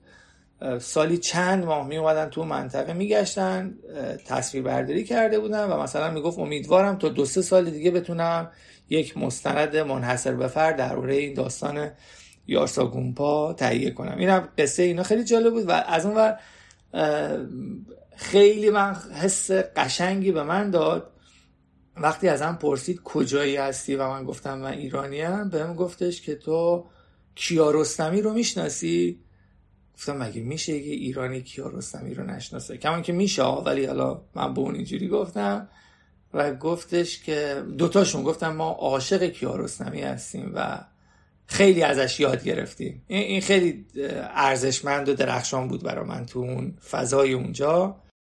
باز حالا توی این منطقه دولپا هم یه روستایی به اسم شیگونپا خب کلا معروفن که بودایی های در واقع اصیل هم حیوان نمی‌کشن و گوشت نمی‌خورن مثل هندوها. کمان که حالا دوتاشون دیگه تغییر کردن. ها هندوها مثلا میدن بقیه یه حیوانی رو می‌کشه خودشون می‌خورن. بودایی هم حالا هم خودشون می‌خورن هم حیوان می‌کشن و اینا. ولی توی دولپا باز چون بودیست خیلی پررنگ تر بود خیلی جا نزدیک روستا گله های بزرگ بلوشیپ یا حالا یه نوع قوچ مربوط به هیمالیاس قوچ و میشه وحشی مربوط به هیمالیاس نزدیک روستا می‌دیدی و رد پای پلنگ برفی. باز این شناختن رد پا هم خیلی برای من دلنشین بود. یه جایی می‌دیدم مثلا پلنگ برفیه رد شده و بعد کنار این رد پای پرندگی برفی مثلا رد پای روبا می‌دیدم. کلا روبا تو کشور خودمون هم یه عادتی داره. جایی که پلنگ, بر... پلنگ خودمون مثلا رد میشه بعد می‌بینی روبا هم اومده تو مسیر رد شده. انگار می‌خواد مثلا یه لجبازی بکنه باش و اونجا این رد پای روبا و پلنگ برفی خیلی با قشنگ بود. مخصوصا یه جایی بین یه روستایی بود به اسم بیجر و فو. من رد پای یه پلنگ برفی و حالا علامت گذاریاشو با یه رد پای پلنگ برفی کوچولو دیدم. یعنی معلوم بود که طوله مثلا شاید حالا پارسال یا امسالشه. یه جای کوچولوی این رد پای مونده بود که خاک نرم داشتش. خیلی خوب بود. یعنی باورت نمیشه من اون روز چقدر کیف کردم با این رد پا و چقدر نگاه می‌کردم اطرافم. می‌دونستم که شانس دیدنش واقعا بدون دوربین چشمی مثلا حالا تایمی که احتمالا اینا دارن یه جایی توی قاری جای استراحت می‌کنن. خیلی کمه ولی من همه روز چشم این ور اونور بود ببینم این پلنگ برفی و طوله رو می‌بینم. اصلا تصورش و حتی همون رد پاش خیلی خیلی به جون من چسبید. خیلی منطقه دلنشین و زیبایی منطقه دلپا بعد موگو و بعد هوملا اینا سه تا منطقه که جزو گرونترین منطقه های نپالن برای گرفتن مجوز دلپا که دلپا می نویسن و دلپا می خونن 500 دلار موگو و هوملا هم هر کدوم 100 دلار یعنی 700 دلار. اگه تنها باشی باید 1400 دلار پول بدی. جزو مناطق محدودن یا همون محدود شده restricted area هستن که حتما هم باید راهنما داشته باشه یعنی عملا کلی میشه پول مجوز و راهنما و رفتن به اون مناطق. اما اینقدر این مناطق زیبا هستن که به نظر من کاملا ارزش رو داره. مثلا این پارک ملی فوکسوندو نشنال پارک و یه دریاچه هست به اسم فوکسوندو که عمیق‌ترین دریاچه نپال یه رودخونه میاد از یه, یه طرفی میریزه توی یه دره و از اون ور دره هم میره بیرون ولی انگار این تیکه عمق خیلی زیادی داره و یک دریاچه فیروزهی بی نهایت زیبا. من فکر کنم آخرین پست اینستاگرامم یه تیکه ویدیوی کوتاه از این بود بی نهایت زیبا. خیلی شگفت انگیز پیام واقعا میگم یکی از اون اگه بخوایم صد جا بگیم تو زندگیمون بریم ببینیم شاید یکیش این دریاچه باشه. خیلی قشنگه. و قبلش هم که یه عالم آبشار و دره های عمیق و جنگل های جونیپر بلک جونیپر که فارسیش میشه سرو سیاه یا همچین چیزی. حالا من واقعا فارسیشو خیلی مطمئن نیستم. و ببخشید که از انگلیسیش استفاده کردم چون بلک جونیپر تو ایران نداریم واقعا. جنگل بلک جونیپر و آبشارا کوهایی که نصفش برف یخ یخچالا خیلی قشنگ خیلی قشنگ. یعنی یه تیکه که انگار مثلا با بقیه دلپا فرق می‌کنه و یهو مثلا تو از توی خشکی میای یه جایی که جنگله و دوباره مثلا شروع می‌کنه منطقه خشک شدن و نهایتا وارد منطقه میشیم به اسم منطقه موگو. که منطقه موگو هم خیلی قشنگ بود. مخصوصا دو تا گردنه داشت به اسم یالالا و چیارگولا. اینا هم خیلی قشنگ بودن. این دو تا گردنه واقعا زیبا. و اولا اصلا منطقه موگو دیگه یه ذره سبز میشه. خیلی لندسکیپ های فوق العاده زیبایی نمایان می‌شد و نهایتا دوباره فرهنگ جدید خونه های جدید و نهایتا یه, روستای بزرگی که بس میشه به یه جاده و این جاده میره به سمت مرکز نپال به اسم گامگادی. دور گامگادی هم یه جایی بود که ما تونستیم من پام خیلی تاول داشت و مارکم خیلی خسته بود. یه روز استراحت کردیم اون بالا سرش توی ارتفاع فکر کنم 3400 500 متری دریاچه هست به اسم رارا لیک بزرگترین دریاچه نپاله. تصمیم گرفتیم یه روز اونجا بمونیم که اصلا کلا با دمپایی باشیم و من پام خوب شه یک کم و بریم دریاچه رو ببینیم. و حالا من یه خاطره ای دارم توی گامگادی که یادم زنگ زد زنگ زدم به جلوه اونجا موبایل آنتن داشتش. و شروع کردم حساب و کتاب کردن. خب من پول مجوزات تمدید ویزا اینا رو داده بودم. یه هزینه جلوه داشت یه هزینه من داشتم و مارک قبل از سفرش اومده بود کل هزینه خودش رو با این کمپانی تصفیه کرده بود. مثلا منطقه به منطقه ما با هم دیگه تصفیه می‌کردیم. می‌گفت خب حالا مثلا اینقدر پول راهنما بوده اینقدر مثلا پول غذاهامون شده و جایی که خوابیدیم و چیزایی که خریدیم و اینا حالا اینجوری تقسیم. من یه تصویه اونجا با مار کرده بودم اون داشتم با جلوه صحبت می‌کردم سر اینکه خب چقدر مونده و باید چیکار کنیم و چه جوری باشه. و یه نگرانی برامون پیش اومد که پول کم نیاریم. و خودت هم می‌دونی دیگه ما که کردیت کارت نداریم پولا رو باید تو جوراب و ته کفشمون رو با این شیوا برداریم با خودمون ببریم اونجا. و دوره اونجا تأمین مالی خیلی پروسه سختی می‌شد. حالا این نگرانیه تو ذهن من بود و ما اون روز با هم دیگه گفتگو کردیم و جلوه گفت حالا تو نگران نباش ما برنامه توه که می‌خواد تموم شه و اینا. و من و من واقعا ازش ممنونم بابت همه این حمایت هاش حالا به غیر از حمایت هایی که به صورت فیزیکی وسیله می‌خرید میفرستاد. به هر حال این رویا رویای من بود و رویای جلوه نبود. همراهی با این یعنی اینکه گذشتن از خیلی چیزایی که ما می‌تونستیم برای زندگی شخصی خودمون تأمین کنیم. چون به هر حال منم مثلا آدم ثروتمندی نبودم که بگم حالا مثلا این قضیه تأثیری تو زندگیم نداشت. و به حال همراه من اومده بود. این کمکش و همراهیش و دلگرمی هایی که به من می‌داد خیلی به من کمک کرد واقعا تو این سفر. یعنی فکر می‌کنم انجام این سفر برای من توی شرایطی که ازدواج کردم خیلی راحت تر از زمانی بود که مجرد بودم. یعنی برعکس اون چیزی که شاید خودم فکر می‌کردم و بسیاری فکر می‌کنن خیلی به من کمک کرد حضورش. به من گفت حالا تو نگرانش نباشی اتفاق خوبی میفته و اینا. باورت نمیشه. امشب ما این صحبت رو کردیم. و من صبح روز بعدش که اومدم راه بیفتم مارک وسایلش رو جمع نکرده بود. گفتش که من خیلی خسته بودم. اگه به من نیم ساعت اجازه بدی من برم وسایلمو رو جمع کنم. گفتم برو جمع کن. اصلا اشکالی نداره. ما عجله نداریم. مارک رفت توی اتاقش و من عموما چون زمان دسترسی به اینترنت هم بسیار محدود بود. اون زمانه هم که دسترسی داشتم یا چند تا استوری میذاشتم یا حالا مثلا با خانوادم حرف می‌زدم. آه دسترسی به اینترنت تو طول مسیر چطور بود؟ سیم کارت خریده بودی؟ نه خب بالاخره شبکه موبایل توی روستاهای اصلی و بزرگش خیلی جاها بودش و اونجا یه اینترنت یه وقتی 2G 3G 4G حتی داشت. و من از همون اینترنت گوشیم استفاده می‌کردم در واقع.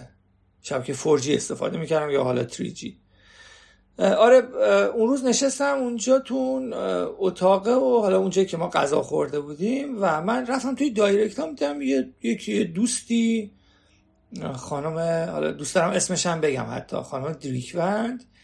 ایشون هم کلاس هم دانشگاهی دوران دانشگاه من بودن بین 79 تا 83 دانشگاه با هنر کرمان. و مثلا ما فقط حالا همدیگه رو فالو می‌کنیم توی اینستاگرام با عنوان دو تا آدم که خیلی هم اصلا دورن دیگه. اصلا با هیچ حالا دوستی صمیمانه هم حتی با همدیگه نداشتیم فقط همدیگه رو میشناختیم و حالا یک آشنایی در واقع بین ما بودش. سالها هم هستش که از ایران مهاجرت کردن ایشون. دیدم به پیام داده که او من که نمی‌تونم این برنامه رو برم. و بسیار از دیدن آنچه تو می نویسی و دیدی مثلا لذت بردم. و دوست دارم یه سهمی داشته باشم تو این برنامه. یه شماره حسابی چیزی بهم بده که مثلا من بتونم سهم داشته باشم. و من نوشتم که فوزی جان سپاسگزارتم و چقدر پیامت حس خوب داد و ازت ممنونم. همین. فکرم یه تعارف دیگه و نخواستم خودم مثلا خیلی چجوری بهت بگم نخواستم کسی رو به زحمت بندازم در واقع به خاطر آرزوی خودم.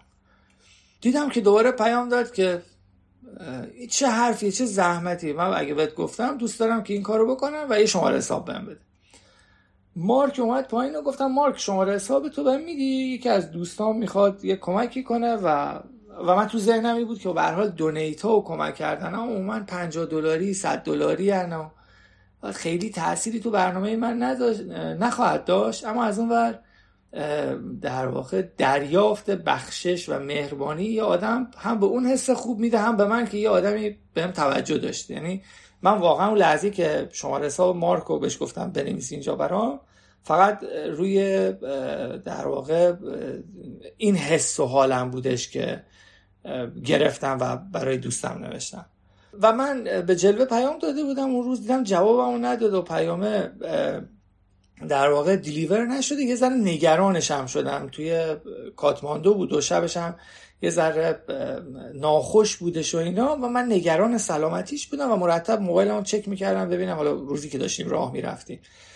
و گفتم تا جایی که آنتن هست بتونم حداقل صداشو بشنوم مطمئن باشم که حالش خوبه بتونم بقیه مسیر رو برم. از اون ور دیگه تکست دادن خیلی آدم و خیال آدم راحت نمی‌کنه دیگه. توی همین چک کردن یه جای اینترنت هم روشن کردم. دیدم اینترنت هستش. ما روبروی اون روستا بودیم و گفتم احتمالا اینجا اینترنت باشه. اینترنت همون چک کردم دیدم مثلا دوستم یه عکس برام فرستاده. و باورت نمیشه من دقیقا برای برنامه هزار دلار کم داشتم و دیدم نوشته برام که ابو جان هزار دلار ناقابل چیزی بود که من می‌تونستم سهمی بود که من می‌تونستم توی برنامه داشته باشم. امیدوارم که مثلا به دردت بخوره راه گشا باشی یا هر چیز دیگه. این از اون پیام های فوق العاده دلنشین و چقدر به جا میگم چند ساعت قبلش بود که منو جلوه داشتیم حرف می‌زدیم دربارهش یعنی این انرژی هایی که جمع شده بود و من نمی‌دونم اصلا اسمشو چی بذارم واقعا. و همین الان هم دارم بهت میگم خودم خودم یه جوریه یه حالم یه جوریه. و این از اون چیزایی که من شاید هیچ وقت نتونم واقعا درست حسابی قدردانش باشم چون دقیقا یه لحظه خیلی خیلی در لحظه فوق العاده به من رسید این پوله و این لطف.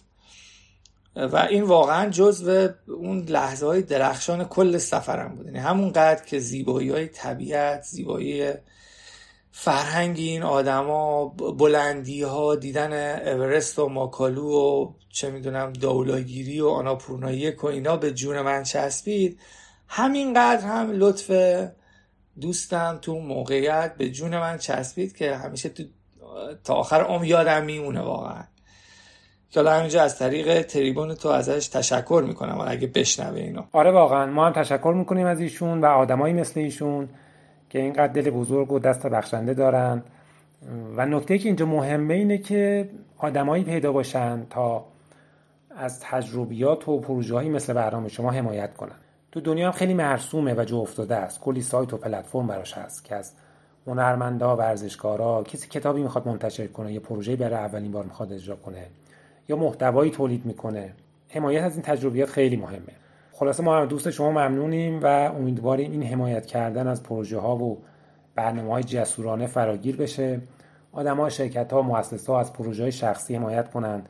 چون این فقط کمک به اون شخص نیست سودش به جامعه برمیگرده. آره واقعا. همونجور که خودت گفتی تو دنیا زیاده. من یادم سالها پیش وبسایت یه دوچرخه سوار رو میخوندم. خیلی سال پیش ده سال قبل.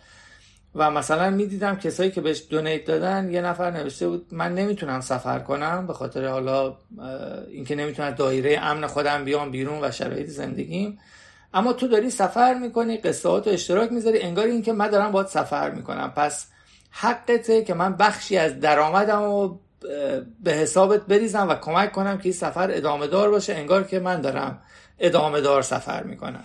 این نگاه خیلی نگاه قشنگیه و چقدر خوش خوشحال خواهیم بود اگر نه فقط نگاه صدقه دادن یا یه آدمی داره از گشنگی میمیره یا مثلا شرایط بحرانی. اون بسیار ارزشمند دم همه آدمایی هم که تو این سرزمین دارن اون کمک رو می‌کنن گرم نفسشون پاینده. ولی کمک های فرهنگی ما واقعا دیروز داشتم فکر می‌کردم که ما برای همین که این پادکست رو ضبط کنیم حالا این ذوق منه از تعریف برنامه هم اما برای تو یه عشقی داری برای تولید این کار ولی این کار تا وقتی به پایداری نرسه هر روزی شاید تو چیزش کنی. این شوقه توی دلت از بین بره چون تعهدی پشتش نیست دیگه. یه شوق داری انجامش میدی و یه روز هم شاید تموم بره. اما از اون ور اگه آدما حمایت کنن ازش تو دیگه چند تا کار دیگه نباید بکنی. این میشه یه جورایی این بار کمک ها تولید پادکست رو برای تو می‌کنه وظیفه و این کاری که داری با این همه شوق و ذوق. میگم ما برای همین ضبط همین 6 7 ساعت حداقل با هم دیگه وقت گذاشتیم. برای تستش وسیله هاش جاش ضبطش و بعد حالا می‌دونم که چند ده ساعت هم شاید بخوای وقت بذاری روش که edit ش کنی موزیک بذاری نویزگیری کنی حرفا رو در واقع بچینی کنار همدیگه و اینا. و من واقعا امیدوارم آدما در حد بزاعت خودشون یعنی اگه کسی میشنوه یادم رفته بودیم یه سفری ترکیه و یک جا موسیقی خیابانی بود. من گفتم جلوه چقدر جالبه وایسیم. جلوه گفت اگر وای میسی باید پول بدی یا. این آدم داره ما رو شاد می‌کنه و ما وظیفمونه در برابر این شادی پول بدیم. اگه پولشو میدی وایسا. اگه نه حق نداری وایسی. لذت خشک و خالی ببری. راست میگه واقعا. واقعا یه تعهد اخلاقیه که شما از چیزی که لذت می‌بری هزینه بابتش پرداخت کنی. حالا هر جوری که می‌تونی. و امیدوارم واقعا از پادکست تو هم حمایت بشه و این فرهنگ حمایت کردن از پادکست ها و کارهای فرهنگی و این شکلی همینجور رشد پیدا کنه تو این سرزمین. و آره این می‌گفتم کمک دوستم خانم دریکفند بسیار راهگشا بود برا من و واقعا دیگه خیال منو برای بقیه روزهایی که سفر کردم راحت کرد. نهایتا منطقه موگو و هوملا هم جز مناطق بسیار قشنگ جنگلی سرسب زیبا اما جزو کسیف ترین قسمت های نپال حالا کسیف که میگم به لحاظ بهداشتی اینکه فکر کن سال 2023 شما تو مناطقی قرار می‌گیری که هنوز مردم دستشویی ندارن. یعنی هیچ موقع احساس نیاز به ساخت چیزی به عنوان دستشویی رو نداشتن. برای همین می‌رسیدی مثلا از توی جنگل دنس بسیار زیبا پر از چشمه های درخشان می‌رسیدی. به یه روستا و میدی وا این روستا مثلا از یکی دو کیلومتریش بوی بد داره میاد تا دو سه کیلومتر بعد از روستا. کمون این که من معتقدم یه جاهای فقر از مغز آدم ها میاد نه از جیب آدم ها یعنی مثلا یه خونه بود وسط یه جنگل چشمه های درخشان رودخونه تر و تمیز کنارش اما می‌رسیدی به این خونه میدی کثیف. فاضلابش بیرون لباسا کثیف همه چی کثیف. یعنی می‌خوام بگم این آدم حداقل می‌تونه لباسش رو بشوره و خودش تمیز باشه. این دیگه از ذهن این آدم کثیفیه داره میاد بیرون نه الزاما از جیب این آدم. حالا احتمالا این منطقه ها با رفتن جاده و اینا توریستی تر میشه. امیدوارم که در واقع تغییر کنه اما فقر عجیب و غریب و فقر فرهنگی و در واقع زیستی عجیب و غریبی اونجا می‌دیدی. و نهایتا رسیدم هیلسا. اون روزی هم که رسیدم هیلسا بسیار لحظه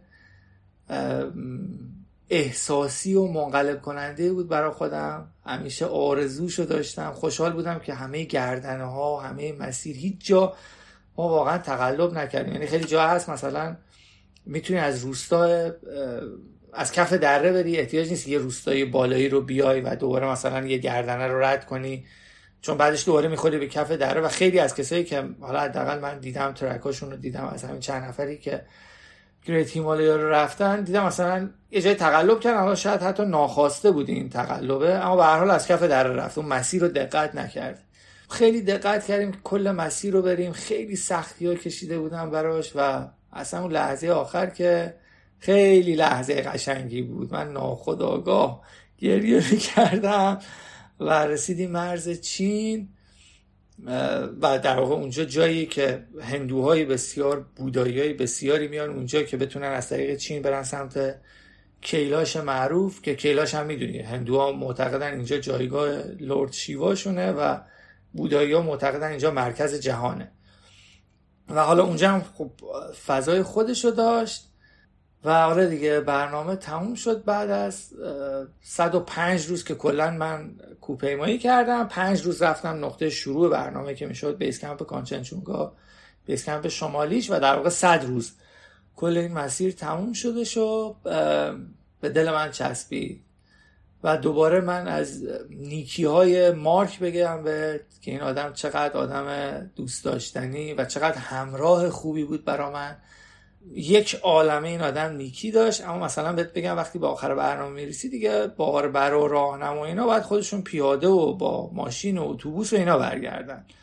که مثلا مارک گفتش که وقتی من سوئیسی می‌تونم با هلیکوپتر و هواپیما برگردم چرا شما باید پیاده برگردین؟ هزینه شما رو هم من میدم و شما با هلیکوپتر یه تیکر رو و بقیهش رو با هواپیما با خودمون یعنی ما برنامه رو با هم شروع کردیم و با هم دیگه تمام می‌کنیم. هزینه اونا رو داد. منو هم به هلیکوپتر دعوت کرد و ما با هم برگشتیم کاتماندو و این قصه سفر من بود و که امیدوارم بتونم ازش یه مستند و کتاب در بیارم و کما که مستند هم واقعا احتیاج به سری حمایت مالی داره که حالا الان پسش بر نمیام. امیدوارم بتونم حمایتشو پیدا کنم و یه مستند خوب از ویدیویی که گرفتم بسازم و بعدش هم کتاب. که حالا چند خطیش هم نوشتم باید شروع کنم. یه ذره زندگیم روی قلتک بیفته کتاب رو کامل کنم.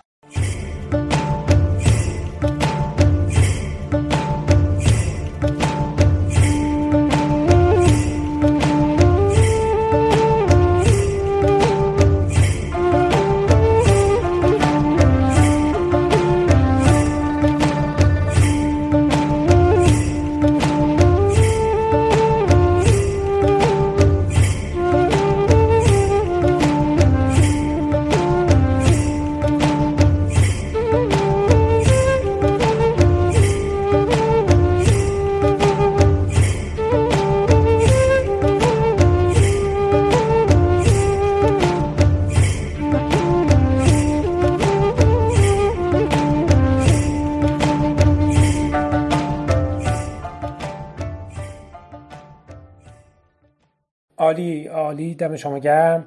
فقط ابو جان در مورد هزینه سفر اگه دوست داری توضیح بده. هزینه سفر چقدر شد؟ اسپانسر که نداشتی جز کمک اون خانم. و حالا به از اون تجهیزاتی که از قبل هم باید بود هزینه خود سفر چقدر شد؟ ببین من فکر می‌کنم چون حالا مثلا یه بخشی از این هزینه هزینه رفت آمد بود اقامت بودش و مثلا حالا ما چند روز یه بار با مارک حساب می‌کردیم و اینا. یه ذره اینا قاطی شد و یه قسمتیش بودش که مثلا من به کمپانی اولیه داده بودم و اینا. ولی من اگه بخوام با وسایل بهت بگم هول و هوش 20 هزار دلار. اما اگه بخوام وسایل از تو دلش بیارم بیرون چون من خیلی از وسایلم از قبل داشتم. مثلا برها سالها کونوردی من که همه چیزم از دست نداده بودم. کوله کیسه خواب زیرانداز خیلی از اینا رو من از قبل داشتم. اما هزینه اونجام دوروبر فکر می‌کنم مثلا 13 هزار دلار شد. هزینه ای که من بابت سفر توی نپال دادم. به غیر از بلیتم ولی دیگه هر هزینه مثلا از کاتماندو به کاتماندو کردم هولوش 13 هزار دلار. هزینه مجوزا چقدر شد؟ چون گفتی برای هر منطقه باید جداگونه مجوز می‌گرفتی. اینا همش با همه. من 1100 دلار. اون اولش برای راهنما و مجوزهام توی کانچنچونگا دادم. و بعدش دیگه مثلا مارک اینا رو جمع می‌کرد می‌گفت خب اولا این روستای تو بابت همه اینا اینقدر بده. اینا رو جدا نمی‌کردیم از همدیگه که من خیلی دقیق بخوام بهت بگم. اما می‌تونم یه حساب کتابی بکنم عددش رو در بیارم بهت بگم. ولی فکر می‌کنم حدود 2500 3000 دلار فقط هزینه مجوزام شد حدودا. یعنی از این 13000 تا مثلا حدود 10000 تا خرجم بودش. حدود 3000 تا هم هزینه مجوزام بود. مثلا هزینه تمدید ویزامون حدود 180 دلار بودش فقط نفری. ویزا سه ماهه رو شما 120 دلار می‌گیری توی فرودگاه کاتماندو اما خواهی ویزا رو دو ماه تمدید کنی بعد 180 دلار بدی. یعنی فقط مثلا 300 دلار هزینه ویزام بودش توی این سفر. خب به عنوان آخرین سوال آدم بعد از هر سفری خصوصا چنین سفرهای طولانی و ماجراجویانه ای کلی خاطره و دستاورد و تجربه پیدا می‌کنه. گاهی تاثیر این سفرها و تجربیات اینقدر عمیقه که زندگی آدم رو دگرگون می‌کنه. این سفر چه تاثیری روی تو گذاشت؟ آیا ابو بعد از تراورس هیمالیا تغییر کرده یا زندگیش تاثیر گرفته از این سفر؟ خصوصا برای یه آدمی مثل تو که می‌دونم آدم مشاهدهگری هستی. این مشاهدهگری خیلی نکته مهمی تو این سفر است به نظرم که تو توی سفر اتفاقات و دنیای پیرامونت رو فقط نبینی و رد بشی. و این مشاهدهگریه که تاثیر می‌ذاره تو زندگی آدم. و الهام بخش میشه و زندگی آدمای دیگر هم ممکن حتی تحت تاثیر قرار بده. از تجربه ها و تاثیر این سفر تو زندگیت برامون بگو. ببین واقعیتش اینه که خیلی جنبه های مختلفی برام داشت. یکی خود سفر بود یکی همراهی با مارک بود یکی دیدن فرهنگ مردم اونجا بودش. یه عالم جنبه های مختلف داشت و می‌تونم حتی بگم خیلی قسمتهاش عمیقتر شدن باورهای گذشته من بودش. بخوام مثلا اینا رو خیلی حالا قسمت های درخشانش رو بهت بگم اینکه اون همه سختی برای دیدن اون همه زیبایی و سه ماه توی رویا زندگی کردن کاملا ارزش رو داشت. همونجوری که حضرت خیام میگه دریاب دمی که با طرف میگذرد. یعنی واقعا اینو با همه پوست و جون و روح هم احساس کردم تو این سفر که چقدر این جمله دلنشینه و من چقدر تونستم لحظه لحظه این سفر رو زندگی کنم و بنوشم. یا خیلی روزای سفر من یاد این جمله پابلو نرودا میافتادم. یه شعر داره که مرحوم شاملو برگردان کرده به پارسی. یه تیکه هستش میگی که اگر از شور و حرارت از احساسات سرکش و از چیزهایی که چشمانت را به درخشش وامی دارند و ضربان قلبت را تندتر می‌کنند دوری کنی تو با آرامی آغاز به مردن خواهی کرد. واقعا اینو با همه وجودم احساس کردم تو این سفر. در کنارش من آدم صبورتری شدم. وقتی اون همه سختی رو مجبور بودم تحمل کنم و لعنت نفرستم همین جوری یعنی حتی یادم من دیروز که اومدم خونه یادم اومد که یاد داشتم و جا گذاشتم توی دفتر و مجبور بودم برگردم و بیام. یه لحظه اومدم لعنت بگم به خودم وای لعنت یادم رفت حرفمو خوردم. و گفتم و به صورت ناخودآگاه بودا. شاید حالا مثلا قبل از این سفر بارها خودم سرزنش می‌کردم. اون خشم گذشته رو ندارم. کما که تو جامعه هستیم که هر روز ناراحتیم هر روز سرشار از خشمیم. اما سعی کردم اگر نمی‌تونم کاری کنم دیگه حداقل خشمگین نباشم. تا جایی که می‌تونم. واقعا این سفر برام یه نوع مراقبه بود. بودن اون همه سختی دیدن اون همه سختی آدم هایی که اونجا دارن زندگی می‌کنن و بعد اینکه با همه وجودم به قول آقای وهابزاده این ریشه های زیستی من ریشه های زیستی که توی طبیعت میلیون ساله با همه وجودم فهمیدم که من, من واقعا آدم شهر نیستم. باید توی کوه و بیابون زندگی کنم و برای این یه حداقلایی می‌خوام که امیدوارم بتونم تو زندگی شهری این حداقل ها رو حالا به بهترین شکل. چون معتقدم که الزاما اگه قرار هست شما طبیعتگرد کوهنورد آدمی باشی که همه زندگی تو سفر کنی قرار نیست که توی فقری کارا رو بکنی. می‌تونی آدم موفقی باشی تو جنبه های مختلف زندگی و در کنارش این رو هم داشته باشی. و یه روزی با مارک گفتگو می‌کردیم صحبت این من این جمله به سختی تونستم جمله کلیدر دولت آبادی رو براش ترجمه کنم که می‌گفت چون یه وقته هم مثلا آدما توی این پیاماشون یه جمله هایی به من می‌گفتن که خیلی محدود بودش واقعا. اما برای یه نوع نیش زدن بود. آره تو پول داری که رفتی اگه پول نداشتی اگه منم پول داشتم مثلا این کارو می‌کردم. یا مثلا جمله این شکلی. که خب منو ناراحت می‌کرد واقعا. چون از اون من باز خودم آدمی نیستم که آدم شعاف شخصی باشم. بیشتر اینا رو نشون می‌دادم برای اینکه زیبایی ها رو اونجا واقعا قسمت کنم با آدما داشتم این جمله رو می‌گفتم که محمود دولت آبادی میگی که ما آدم ها مثل اقربیم. دوست داریم به هم دیگه نیش بزنیم. اگه شب همسایه‌مون گرسنه بخوابه ما خیالمون راحت تره تا اینکه سیر باشه. اگر بخوایم به یکی هم کمک کنیم بیشتر می‌خوایم کمک کردن اونو به چشم بیاریم. نه اینکه هدفمون اینه دست کسی رو بگیریم و یاری برسونیم. و آخرش میگه چرا ما مردمان این شکلی هستیم؟ و گویا داستان مردم همه دنیاست چون مارک می‌گفت آقا تو سوئیس هم آدم ها همین شکلی هن.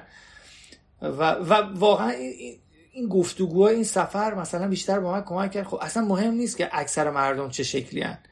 اگه حتی این نیکی کردنه حتی همین به اشتراک گذاشتنه حتی همین که من نشون بدم که آقا من دارم تلاش می‌کنم که پول زیاد در بیارم و برم سفر کمک کنه به یکی که اون آدم هم تلاش کنه تو دو بود زندگیش. همین کفایت می‌کنه اگه حتی آدم محدود باشن. باید شادی رو با همه قسمت کرد و از خوشحالی بقیه واقعا ناراحت نشد و مثلا من واقعا توقع نداشتم. روزی که برنامه رو تموم می‌کنم خودت بهتر می‌دونی ما ده ها پیج اطلاع رسانی کوهنوردی داریم توی اینستاگرام. یه دونه از این پیجا داستان این پایان سفر من نذاشتم. اصلا مهم نیستشان ولی باورت نمیشه. هزاران نفر از آدمایی که من نمی‌شناسم و حتی پیجایی که مثلا 100 کی فالوور دارن یه آدم خیلی سخت یه چیزی رو مثلا به اشتراک می‌ذارن و چقدر از این بچه های نازنین اومدن اینو به اشتراک گذاشتن به پیام دادن. چقدر عشق نثار من شد. واقعا من ممنون همشونم و میگم حالا اینو تو سفر این عشق نثار کردن و من بیشتر فهمیدمش. و بعدش که تمام شد خیلی بیشتر. و فهمیدم که واقعا همه خیلی از مردمان این سرزمین مثل اغرب نیستن. همچنان پر از عشق و شور و مهر هستن. اینا چیزایی بود که خیلی برام پررنگ بود تو این سفر پیام. و یه جمله هم یه مصاحبه است از دنزل واشنگتن که احتمالا اینو شنیدی. میگه اگر نسبت به یه چیزی تعهد نداشته باشی نسبت به یه رویا شروعش نمی کنی و اگر استمرار نداشته باشی براش تمامش نمی کنی و من با پوست و جون و روح هم دوباره میگم اینو احساس کردم توی این سفر که من تعهد داشتم نسبت به این رویام هشت سال توی سختترین و تاریکترین روزها حتی تو روزایی که انفرادی بودم. تعهد داشتم به این رویام بهش فکر می‌کردم و بعدش این تمرین و تمرین و تمرین و تمرین و تمرین و نهایتا بهش رسیدم و توش زندگی کردم و خیلی حالم خوب بود اون روزها و هنوزم حالم خوبه و از اون نقطه های عطف زندگی می که می‌تونم حداقل یه مدتی شخصی خیلی شخصی بهش افتخار کنم و باش زندگی کنم. خوشحال زندگی کنم در واقع. خیلی ممنون ابو جان که این تجربه بک رو با ما به اشتراک گذاشتی. ما نزدیک چهار ساعت با هم صحبت کردیم. اما من که خسته نشدم. خیلی لذت بردم. قربونت امیدوارم دوستانی که این اپیزود رو میشنون هم همین حس رو داشته باشن. امیدوارم. ممنون ازت که دعوت منو قبول کردی و مهمان پادکست بودی. و امیدوارم توی سفر زندگیت همیشه همینجور موفق و شاد باشی. نفست گرم که این فرصت رو به من دادی. آقا چاکری قربونت تو فدات چم به امید دیداره